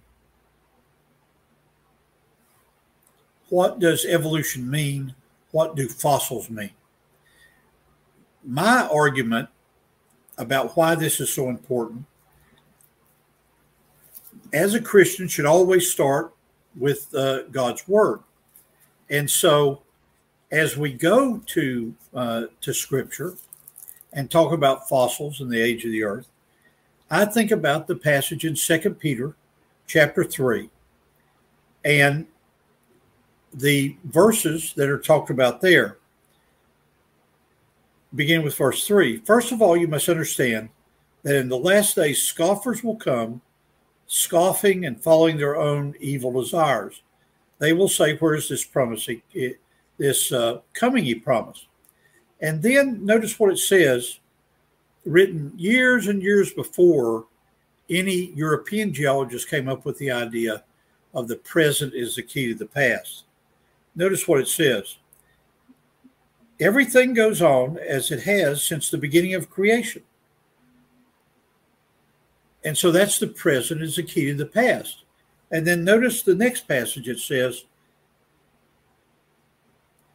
um, the next part of it says, but they deliberately forget that long ago, by God's word, the heavens existed and the earth was formed out of water and by water. That's your creation. By these waters also, the world of that time was deluged and destroyed. And that Greek word means a catastrophe, just like we've been talking about. But then if you drop down to verse uh, 8, you read, But do not forget this one thing, dear friends. With the Lord, a day is like a thousand years, and a thousand years like the day. The Lord is not slow in, in keeping his promise. He will return uh, in the future. He's patient, not wanting anyone to perish, but everyone to come to repentance. Peter, when he wrote this, was an intelligent man. In the Greek language and in other parts of Scripture, there are words for uh, hundreds of thousands, millions, myriads, talking about angels and other things. And so, why did he choose the word thousand there? Because it was the easiest division of a 6,000 year old uh, Earth. Now, Taylor asked a very important question, and that is why did God create creatures that he ended up destroying at the time of the, of the Great Flood? And so the question uh, that Taylor has posed is the same question that the rabbis asked. I'm sorry, the rabbis were asked at the end of World War II, after the concentration camps were liberated. The uh, observant Jews would ask the rabbi, You were at Auschwitz. Where was God at Auschwitz? And the rabbinical answer that I think is excellent that's not the correct question. The correct question is where was man in Auschwitz? Man had been corrupted and evil. How had he been corrupted and become evil? Well, the young people that were in German schools in the 20s and 30s were exposed to uh, evolutionary theory as if it were a fact. And so when they reached a point in their education people said, oh, the fossil record supports the idea of evolution. And you know, by measuring the dimensions of a person's nose, we can tell whether they're fully Aryan or not. And so we can see that this person deserves to be selected out, to use the Darwinian vocabulary, or the German word is Vernichtungslager, a, a camp where you exterminate. You take something that it was and make nothing of it. So the issues that we're debating here are not over simply does goethite iron hydroxide allow you to preserve soft tissues, but it goes to the core of what is man according to creation, what is man according to evolution. Thank Perfect. you for your attention. Perfect timing, uh, David McQueen. Again, I do have to say, great debate, uh, Taylor and David. I appreciate all the prep you both did, and I appreciate you guys keeping it uh, cordial and very intellectual. So, uh, Snake was right. We're going to hand it over to you. You get a five minute concluding statement, and then we are going to get into some of these uh, thousand questions that came in. So, okay, Taylor, go ahead. Five minutes. All right. So, um, I guess I'll start off with the final question of what is man according to evolution? Well, we're still humans and it's I don't think it matters where we came from or what intended anything for us. I think it matters what we are and what we are is the same whether we're the product of evolution or the product of a god, which is human beings with all our capabilities and our history and relationships. Um, so I think our value is the same. So the other thing was the present is the key to the past. And while that might seem flippant or just not satisfactory to some, this is the best that we have. So basically, we can study things in the present and we can see how they work. And yes, there is a bit of assuming that things used to work the same, but there's also no reason to think that they don't work the same. Um, but more importantly, is that is simply all the information we have. We don't have information on how things used to be, um, or how you know physics and chemistry used to work. We have information on how it works now, and it never changes. So, um, that's all we have on the flip side is we have pure speculation about how it used to work. We have no data. We do have data on how it works now. We do not have data for how it used to work. All we have is speculation.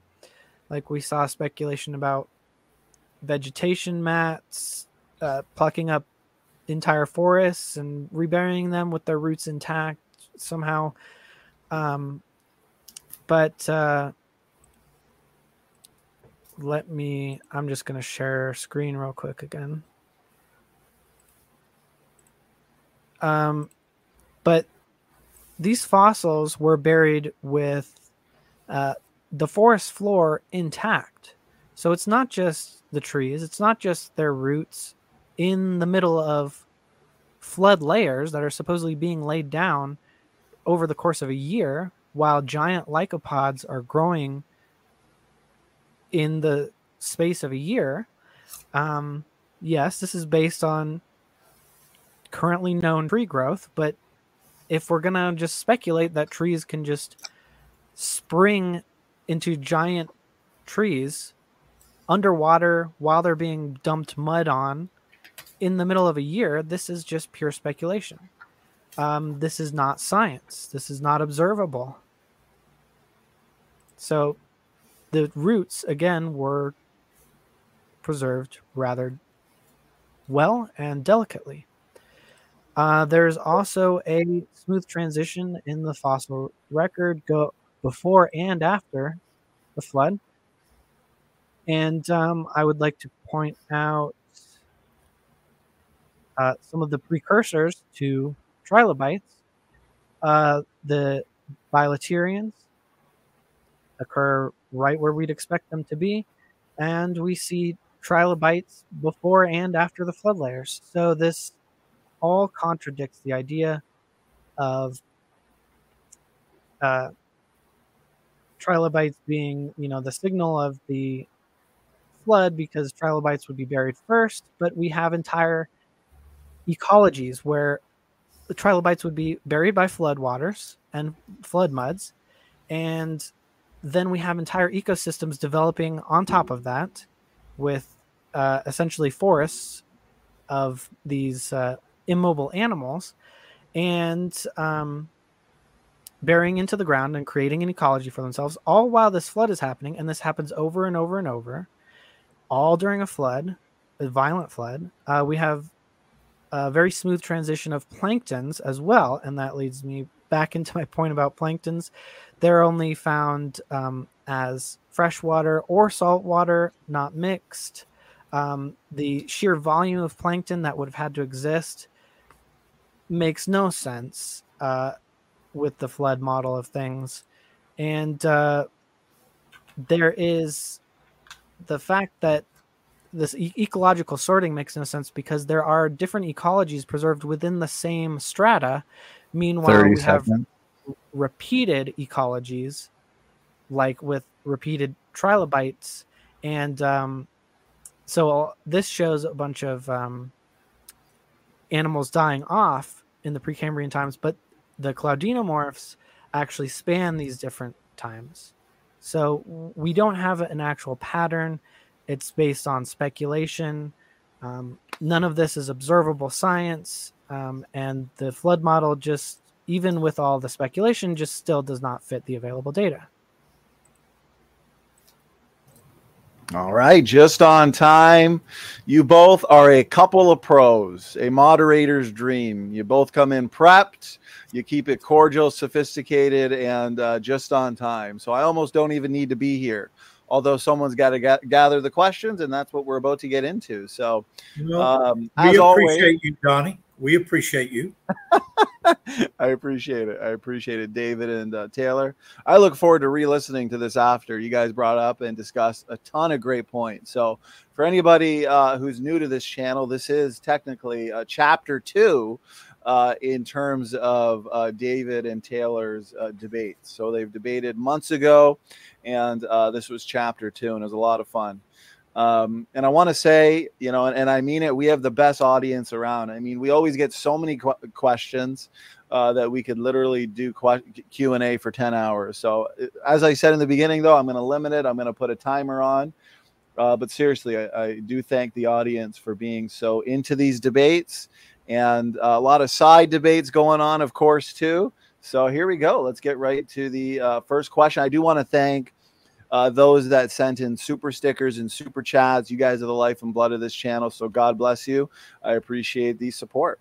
Okay, here we go. First one that came in uh, from James Lyons. Now, what we do, as you both know, you've been here a ton of times. Whoever the question is for, we'll make sure they get the last word. And then that way we can move on smoothly. So, first question comes in from James Lyons, Professor M, Professor McQueen.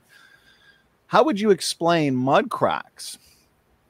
Wet sediment must have dried in the sun, then covered to turn to rock. This is impossible if all sediment was deposited at the same time. Okay.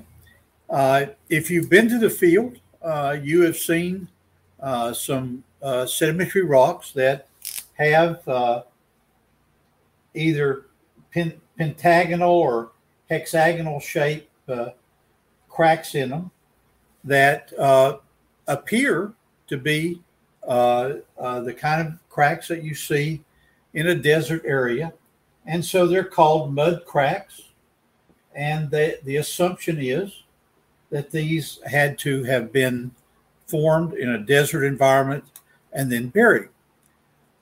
Work done by John Mackay, a flood geologist in Australia, has shown that this structure, this appearance of a mud crack, uh, can be formed within a uh,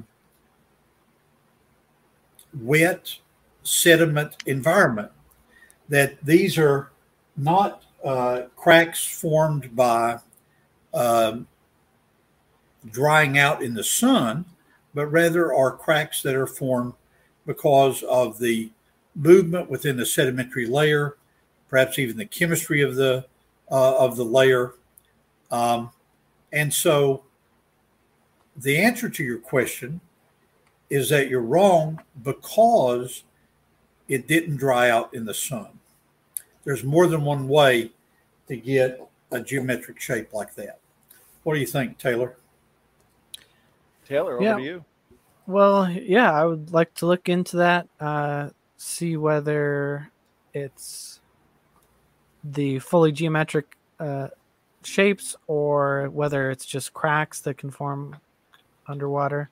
But there's plenty of ge- geological features that have to for uh, form in dry and arid conditions. There's just certain minerals that form that way. There, I think the Coconino sandstone has the type of rippling that occurs in sand dunes and not underwater dunes.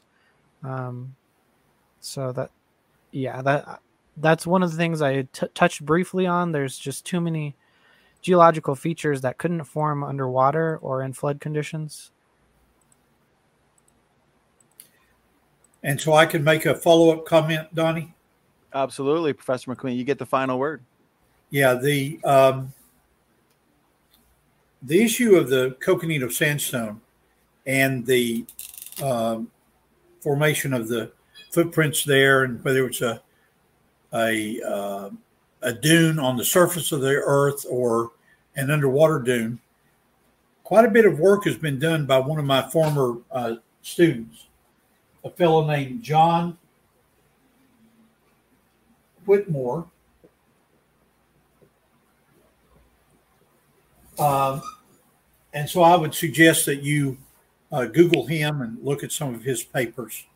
Um, Donnie, I'll need to provide you with some references to attach to this debate. Uh, can I do that tomorrow? Absolutely. Any references, papers, anything like that that you both want to send me for the description box, let me know. And um, I have no problem adding those. Okay, here's the next question. And let me get it up on screen. This one comes in from SWE, putting my kids through college. $10 super chat. I appreciate it. Question is for Professor McQueen. So she asks Oklahoma dinosaur bones of the Morrison Formation show weathering, degradation of ligaments, etc. So their corpses remained on the surface for years. Does this mean the flood wasn't the culprit? Okay. Um, let me uh, dig out of my box of examples here a uh, snapping turtle fossil uh, from Louisiana. Fossil, I'm sorry, skull from Louisiana. This is a modern, I think it's called an alligator snapping turtle. Uh, this is the upper part, mandible and so forth, be down here. Let's imagine this um, as a dinosaur fossil from the Morrison Formation. I've actually found uh, broken bits of dinosaur bones in the Morrison Formation during my field work in the 1960s and 70s. So I know the exact formation you're talking about. Imagine this to be be moving in a column, and I'll use this marble here as an example, one of my grandchildren's marbles. Imagine this to be a pebble. The dinosaur bone is moving in the column of the floodwaters. It's being struck and hit. Those impacts would appear to be uh, weathering if you uh, didn't know any better. If you accept the flood model, that pounding and beating can explain uh, that. Now, the fact that the ligaments are torn up but yet preserved well enough to know that there were ligaments, that goes back to my foundational argument that that dinosaur bone appears abruptly and fully formed. It's got ligaments in it as you would expect it to, because it's been designed by God and is an example of creative design. So that's the fully formed part. The abruptness would be a catastrophic environment. What do you think of that, uh, friend Taylor, as an alternative explanation? Well, as I am not a paleontological expert, I would have to defer to the experts, but they seem to think that they they can tell the difference between impacts and um, exposed erosion, and there's there's disarticulation, fragmentation, uh, abrasions, uh, bioerosion, corrosion, uh, crushing, and exposure erosion. And they're able to categorize the, the differences between these things. And a lot of these things are found in the same area, which begs the question of why. Um, well, it doesn't beg the question. It brings up the question of why, how a single event could explain this, and the in particular the one the uh, exposure to dry arid environment weathering uh, is particularly incompatible with flood geology. But i again i defer to the experts on that for how they tell the difference. That's what i think. Yeah. Okay and yeah, my response my response to his critique is this the uh, slide that he put up showing the different sorts of damage that can be done to a bone uh, like this, I would suggest every one of those categories can be equally explained by a catastrophic flood lasting uh, 12 months.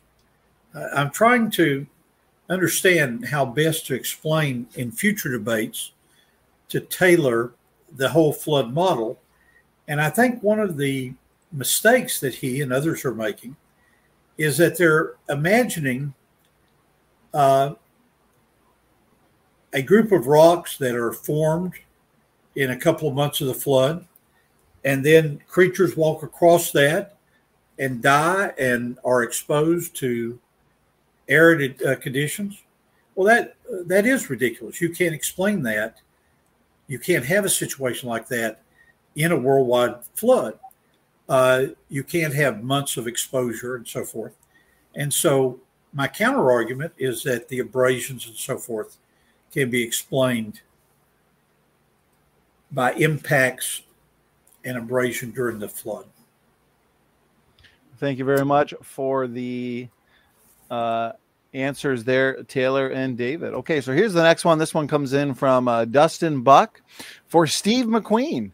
So um, I, I, think there's been a few um, mutations in your first name, uh, David. Well, it, it, turns out, uh, since she made that mistake, uh, Steve McQueen is actually my fifth cousin uh, going back. Uh, his grandfather and my grandfather both came over from Scotland. One ended up being famous on the big screen. I'm now famous on the little screen here for standing. Go ahead. That's right. That's All, right. Steve McQueen is, is, a, a That's director, actually true. But go ahead. I know who he's talking about. Let's say what the question is. So, question for Steve McQueen, if you could pass it on to Steve later, David. Just kidding. Okay. Yeah. So, question for David McQueen at Standing for Truth. Thank you, Dustin Buck. Can you reconcile the vast, inconsistent depth of the fossils record, fossil record? If a flood would be the culprit, wouldn't we see a more uniform death? Okay, and I not death, but depth, I guess, would be the question, right? Mm. Okay, well let's uh, let's explore that. Um, and um, see how we would want to approach that. Let me erase the board here. And so the, the question is Would the worldwide flood produce at any point a mixture between uh, terrestrial and marine creatures? And it does at certain points. You can find a mixture of uh, uh, uh, fossils, invertebrate fossils with uh, vertebrate fossils. So there is some mixing. But the question focuses on the issue of depth and thickness of, of, of units. And so let's go to uh, a couple of the uh, areas that we've talked about already. Let's go to the Grand Canyon. And in the Grand Canyon, I have hiked it uh, five times in four years. So I've actually gone down and um, seen the Cambrian and I've seen the Coconino sandstone near the top. Now, in preparation for the debate, I called my friend Dr. Gary Parker, who lives in Florida. And he said, McQueen, one thing you say is wrong. You say, well, fossils are rare, are rare because David McQueen didn't see them in the five times that he hiked the Grand Canyon. It turns out my friend Gary Parker did. Now, why? Uh, he uh, has a focus on paleontology. Plus, in the early years of his marriage, he and his wife spent a tremendous amount of time in the fossil rich beds of the central part of America, Iowa, Indiana, uh, all that area. And so he could recognize pieces that I missed. So even though I didn't see them, I know that they're Cambrian, and then this is the Coconino sandstone here. If you go north of the Grand Canyon, you get into the uh, fossil beds of the Morrison Formation. Now, why would there be consistent thickness in those two in a flood model? The reason is as the enormous waves that were generated by the tectonic events of the Great Flood would create the movement of vast quantities of sediment around the Earth. That sediment is operating under physics. there's not a miracle occurring right at that moment. And so the amount of water and the amount of sand, silt, and clay that they could contain is not surprising at all from the standpoint of sedimentology and physics that these layers would be fairly consistent in um, in uh, thickness. Now, I will add in a different color here the fact that if you look at these units over a broad distance, you do have a word that you've heard Taylor use tonight, the word facies. You do, as you go uh, around, not around, as you go to the east and west and north of these formations, you do not always find the Morrison formation of an equal thickness because of this, what's called facies variation. Back to you, Taylor. David, appreciate the answer. Taylor, over to you for your response. Yeah, um, I would just say I would expect uh, ubiquitous mixing of marine and terrestrial fossils to kind of go off the beginning of that comment.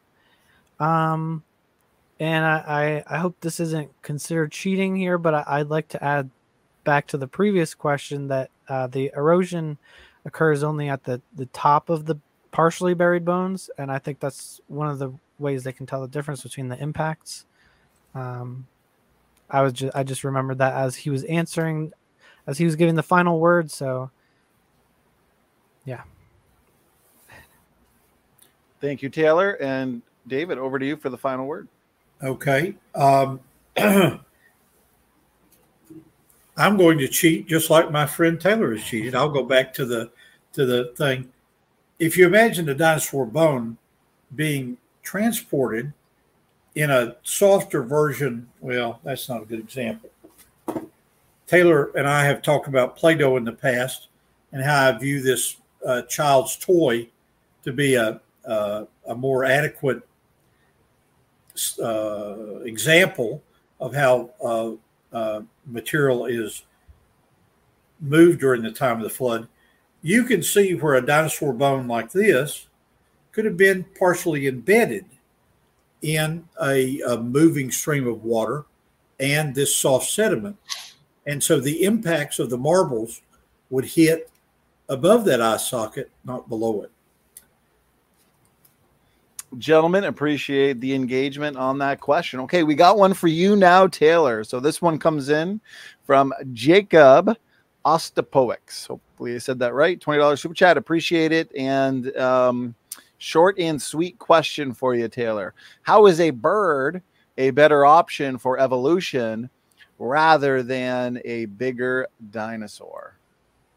Because bigger is not always better. And like you should know that just from the fact that if you take the creationist account, God created smaller animals and they have their place in the world. So bigger is not always better. Um, as for why specifically bigger is not always better, um, they have to eat a lot more food and they have a, they themselves have a heat problem. they have to regulate their heat uh, because they're bigger.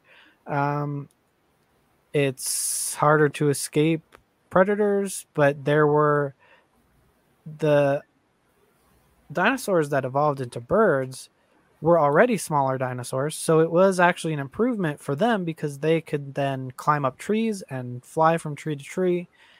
Um, it wasn't like a T Rex became a sparrow and just was competing with T Rexes, but it also depends on the environment. So if it's a little dinosaur in a forest, it's going to get a competitive advantage against the other little dinosaurs and maybe some larger predators if it has feathers and can escape those predators.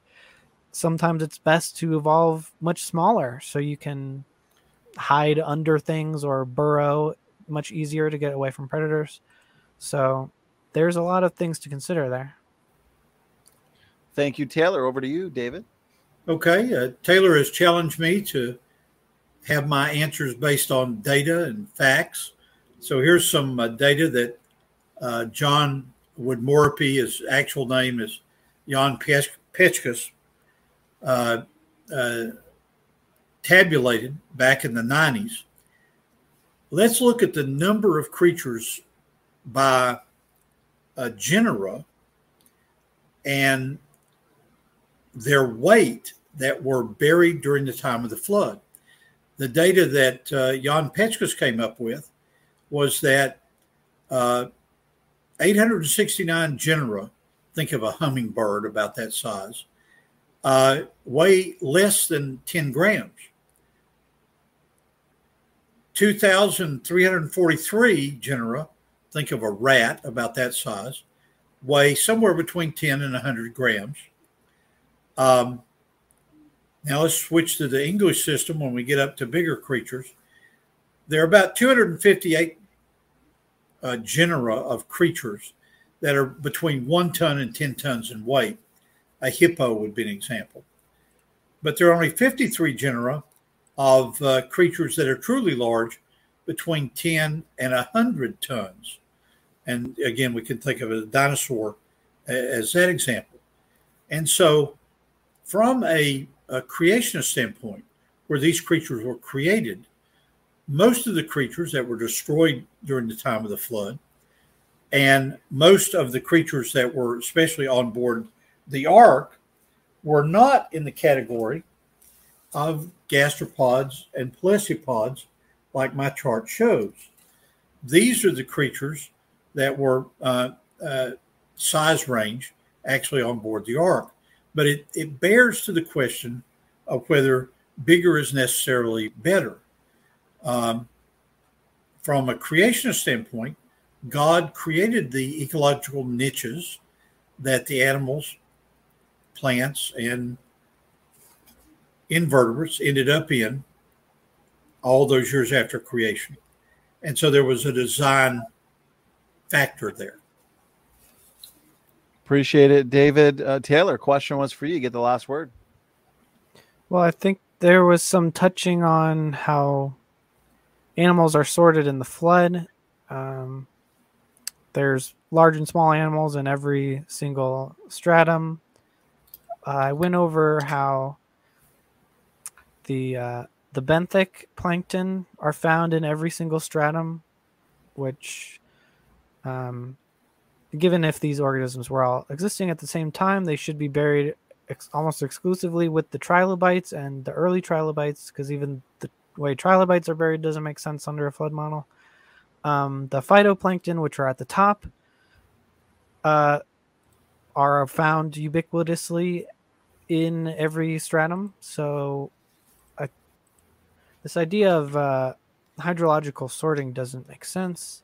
Um, and the size of the animal that survives the flood doesn't seem to bear any difference because everything was wiped out. Like that was the point of the flood. Everything was wiped out anyway.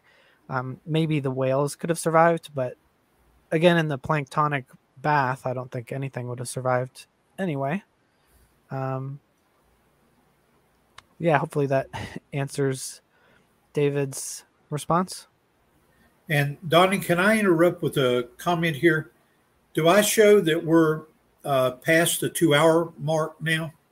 Oh, yeah. Yeah, we are past the two hour mark. So, with your um, permission, I'd like to take one more question and then uh, you and Snake can crawl through the night together and, and talk as long as you want to. Uh, but I would like to take one more that he could respond to. Absolutely. What we'll do is uh, get to the final super chat. So we do like to make sure we get to the super chats as those are uh, donations with a question. And then we're going to wrap it up, guys, because we're going to be coming up at the two and a half hour mark uh, very shortly. So I do appreciate both of your time. And here we go. So last one comes in again from uh, SWE, $5 super chat. And question is for you, David. So yes. Uh, she asks, what about pre-Cambrian Archean fossils entrapped in chert? That how you say that, uh, David? Chert. It's a chert. Yes, that's correct. Chert, which is a chemical precipitate with tiny interlocking grains and are primary deposits. Okay. Uh, Taylor and I certainly understand that vocabulary. but let's make sure that everybody else does too. Um, when you talk about the Precambrian fossils that are uh, found in just a few places on Earth, uh, these are Ediacaran fossils and so forth. In in these localities uh, in Australia, in Canada, and other places, you find uh, clear-cut Cambrian trilobites here, and then I'll draw a tree up here so you can see we're going down and down through a cross section here, and then you find some uh, fossils that I would be willing to debate as to whether they are transitional to the Cambrian trilobites. But her question has to do with the uh, lithology of these things. These creatures are for are encased, some of them, and I'll use the red here to illustrate chert, which is SiO2.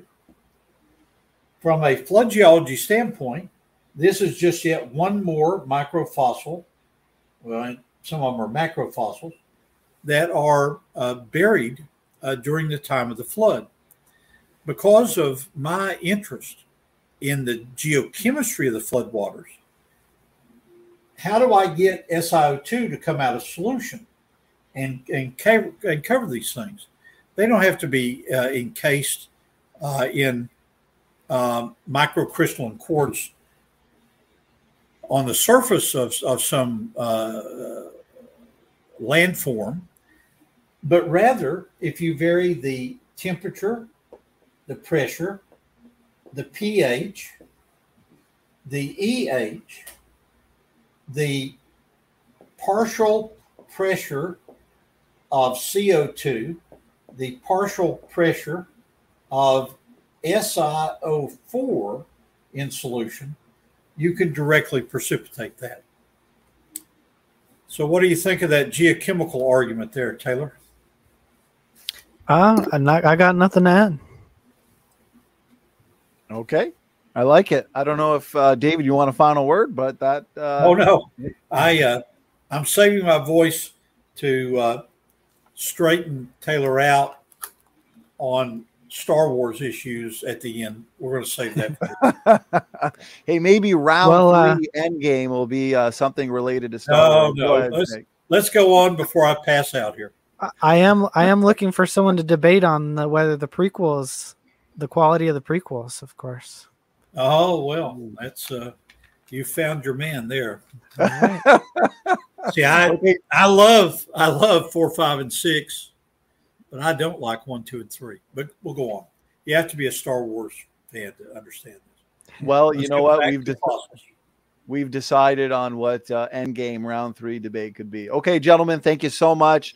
Uh, we did go over time, but uh, wow, I got to say, at least as a moderator, time has flown by. Uh, I look forward to re-listening to this a bit later. Great job to the both of you. Again, very easy to moderate and so many uh, fantastic points discussed. These are very important debates, and I appreciate you both being they willing are. to engage these topics. Let's do some final words. Uh, David, thank you so much for doing this. Uh, final words, final thoughts.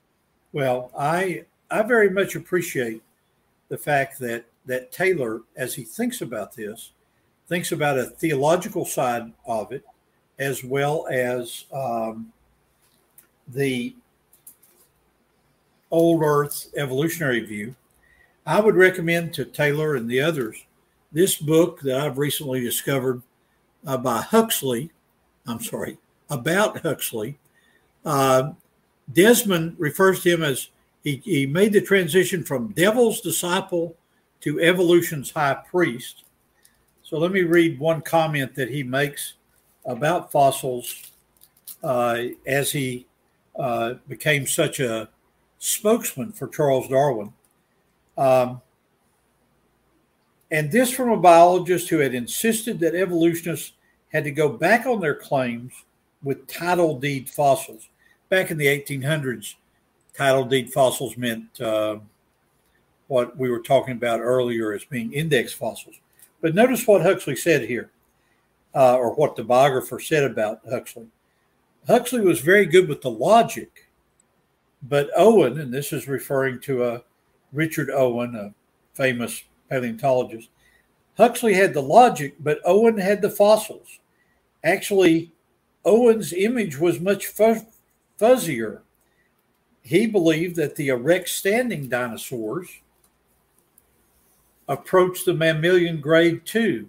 So this is an argument um, between an advocate of Darwinian evolution, who didn't understand everything about it, but became very popular as he argued in Victorian England.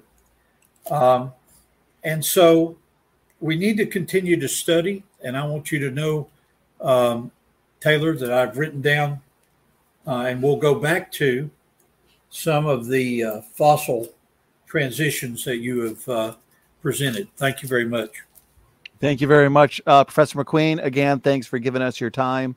Uh, nearly two and a half hours of your time. I appreciate it. Uh, Snake was right. Final thoughts, final words. Thank you for doing this. Yeah, thanks for having me on. Thanks, uh, David, for talking with me again. And uh, check out my debate channel, Debate Cafe. We are looking for debaters, and uh, we can assign random topics, or you can come with a topic that you want to have. And, and so yeah. the, the name of it is Cafe, like a place you go drink coffee. Yep. Debate Cafe. Yep. I like it already. The channel was formerly Star Wars Cafe, but it was converted. All right. Well, uh, gentlemen, again, thanks so much. I'm going to let you both get out of here. As always, I'm going to stick around for three or four minutes just to go over okay, again good. some announcements. Good night to the two of you. I'll be the first one to. Or over here. okay. All right, Taylor. All thanks right. again for doing this, and uh, we'll we'll chat soon.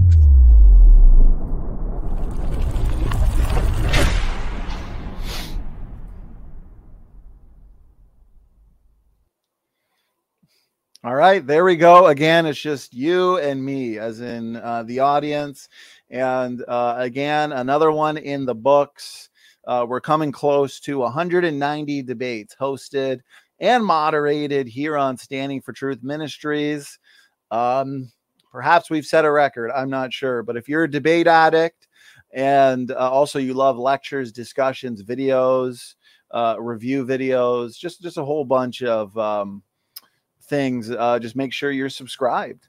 Hit the like button, hit the notification bell, um, and uh, share around this content. The truth, and of course, critical thinking is, is so important. So, uh, that being said, we've pretty much got an event set nearly every single day uh, in the summer.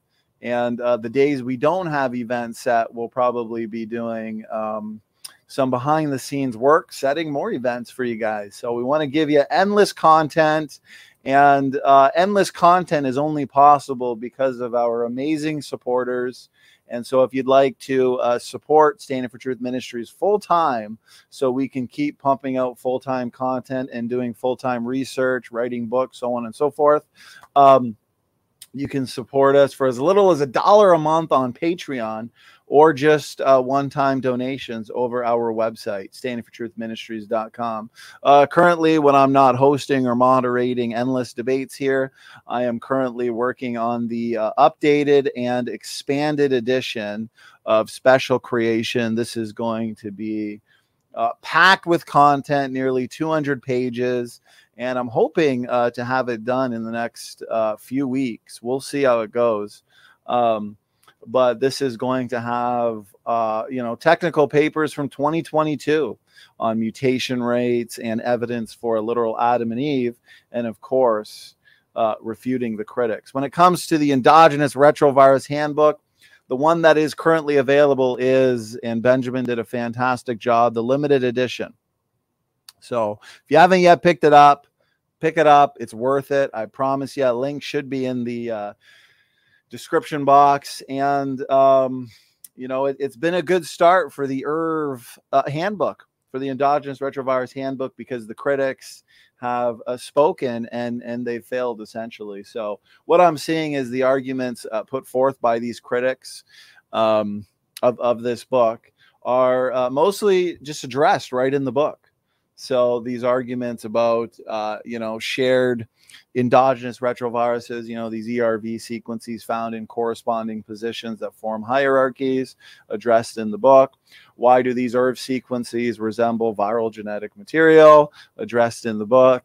Uh, you know, the critics are claiming it's it's not the ERV unit that's functional; it's just certain aspects of it addressed in the book. Oh, you know, it's not just it's just one or two or maybe a dozen max ERV sequences that are functional. Majority are still junk addressed in the book. Uh, you know, I can only find you know a couple papers uh, suggesting function in ERV sequences debunked in the book.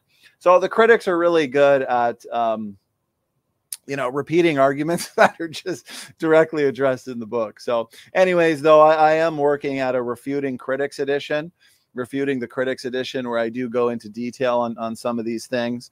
As uh, the book, you know, I wanted to kind of cap it at 173 pages. So, uh, when will that be released? You know, I've got a good chunk of it done, but at the end of the day, I'm not in a huge rush for it since. Um, the responses so far have been, as Dr. Nathaniel Jeanson kind of puts it, a gift to creation science. That's what he's been saying about his book, Traced.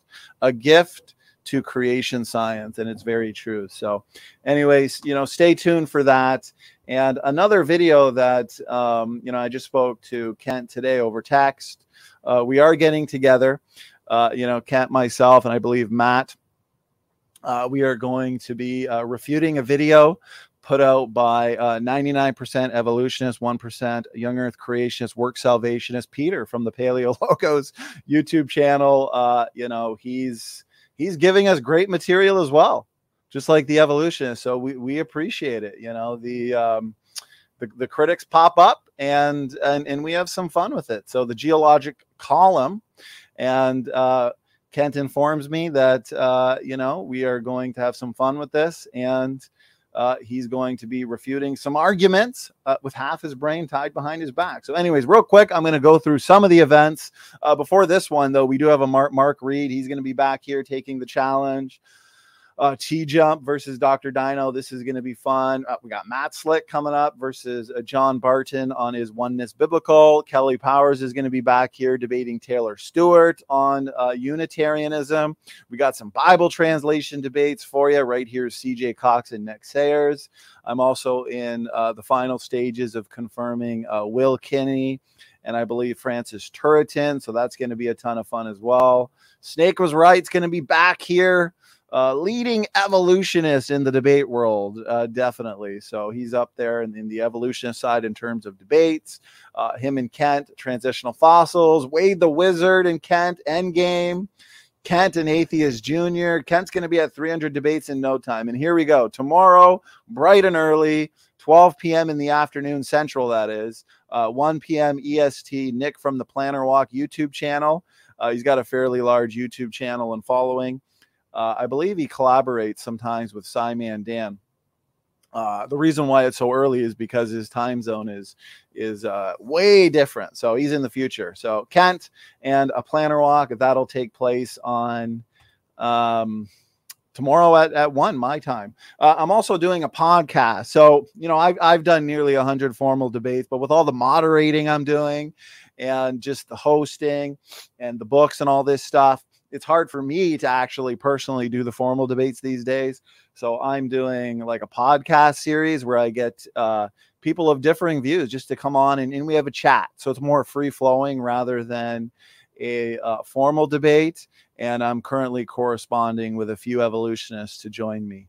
Uh, Ken Rock joined me a few weeks ago for for this podcast, and I got to say that was a, a ton of fun. So I also want to remind everybody uh, I would say the uh, the best debate on soteriology that that you can find. Um, this was a debate between two powerhouses in the world of soteriology. They've both written on it ex- extensively, debated on it extensively, and so um, you know we we had them debate. And this was one to remember. Wilkins Sungenis, if you have not yet seen it, it was intense, intense. It, it was just, it was nonstop, very thorough and just packed. Um, Yes. So also, I must say we um, I get a ton of requests that that come in in terms of topics, and so that's why you know uh, it's very helpful when I do uh, get um, requests from like for example there's a few requests for like dinosaurs and man topic in terms of debates bible translation debate so i've got several uh, proponents of the kjv kjv onlyists who are looking for um, those that aren't KJV only, right, to debate the Bible translation issue. So I've had uh, people step up, and that helps me because it's not always easy, you know, uh, matching up debaters. So, you know, there's plenty of topics that uh, if you're interested in um, debating, let me know. Give me an email, give me a shout. We'll set you up. Uh, topics, obviously, the evolution debate challenge series, of course. So, if you're interested in debating that topic, let me know. The Bible translation uh, debate, let me know. Uh, Calvinism, soteriology, theology, dispensationalism, um, whatever it is, let me know shoot me an email and I'll do my best to set you up because for the summer, uh, we are having some double header nights. Um, Michael, who says, sure, yeah, even some tag team debates would be cool. I've been thinking about panel debates where we do like, you know, we'll get a Trinitarian in here, a Unitarian, and, and a oneness proponent. And we'll have like a three way kind of panel discussion type thing. So I'm always up for ideas. You know, I'm just constantly thinking about ideas for uh, content, debates, discussions, things like that. So um, I'm open to suggestions and, and recommendations. We want to make this a fun summer. And, um, you know, we're, we're close to hitting 10,000 subscribers, guys. So help us out. And hopefully, when we do hit the 10,000 subscriber mark, we'll have a really, really fun open mic on all sorts of cool topic. So again, leave your info, desired debate topic, and then the more uh, requests I get, the more people who leave their info, then it's going to be a lot easier for me to um, start setting people up uh, for debates, right? So, anyways, I think that's about it. That's pretty much it that that comes to mind. I want to thank everybody again for um, their super chats, bubblegum gun. Appreciate it. Uh, Living says a Royal Rumble. Yeah, let's get a bunch of YECs bunch of uh, evolutionists in here and uh, let the Royal Rumble uh, begin. Heck, uh, that sounds like it'd be a, to- a, ton of fun.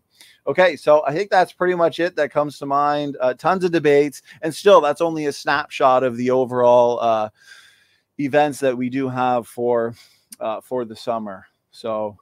tons for people to look forward to. Make sure you're subscribed, pass around this content, and going right back to tonight uh, Snake was right, and Professor David McQueen. They really did a, a fantastic job tonight. Uh, this was a really, really good deba- debate. So, that being said, I am out to eat some dinner and uh, refuel on coffee. Um, until we meet again, which will be tomorrow at 1 EST, God bless everybody.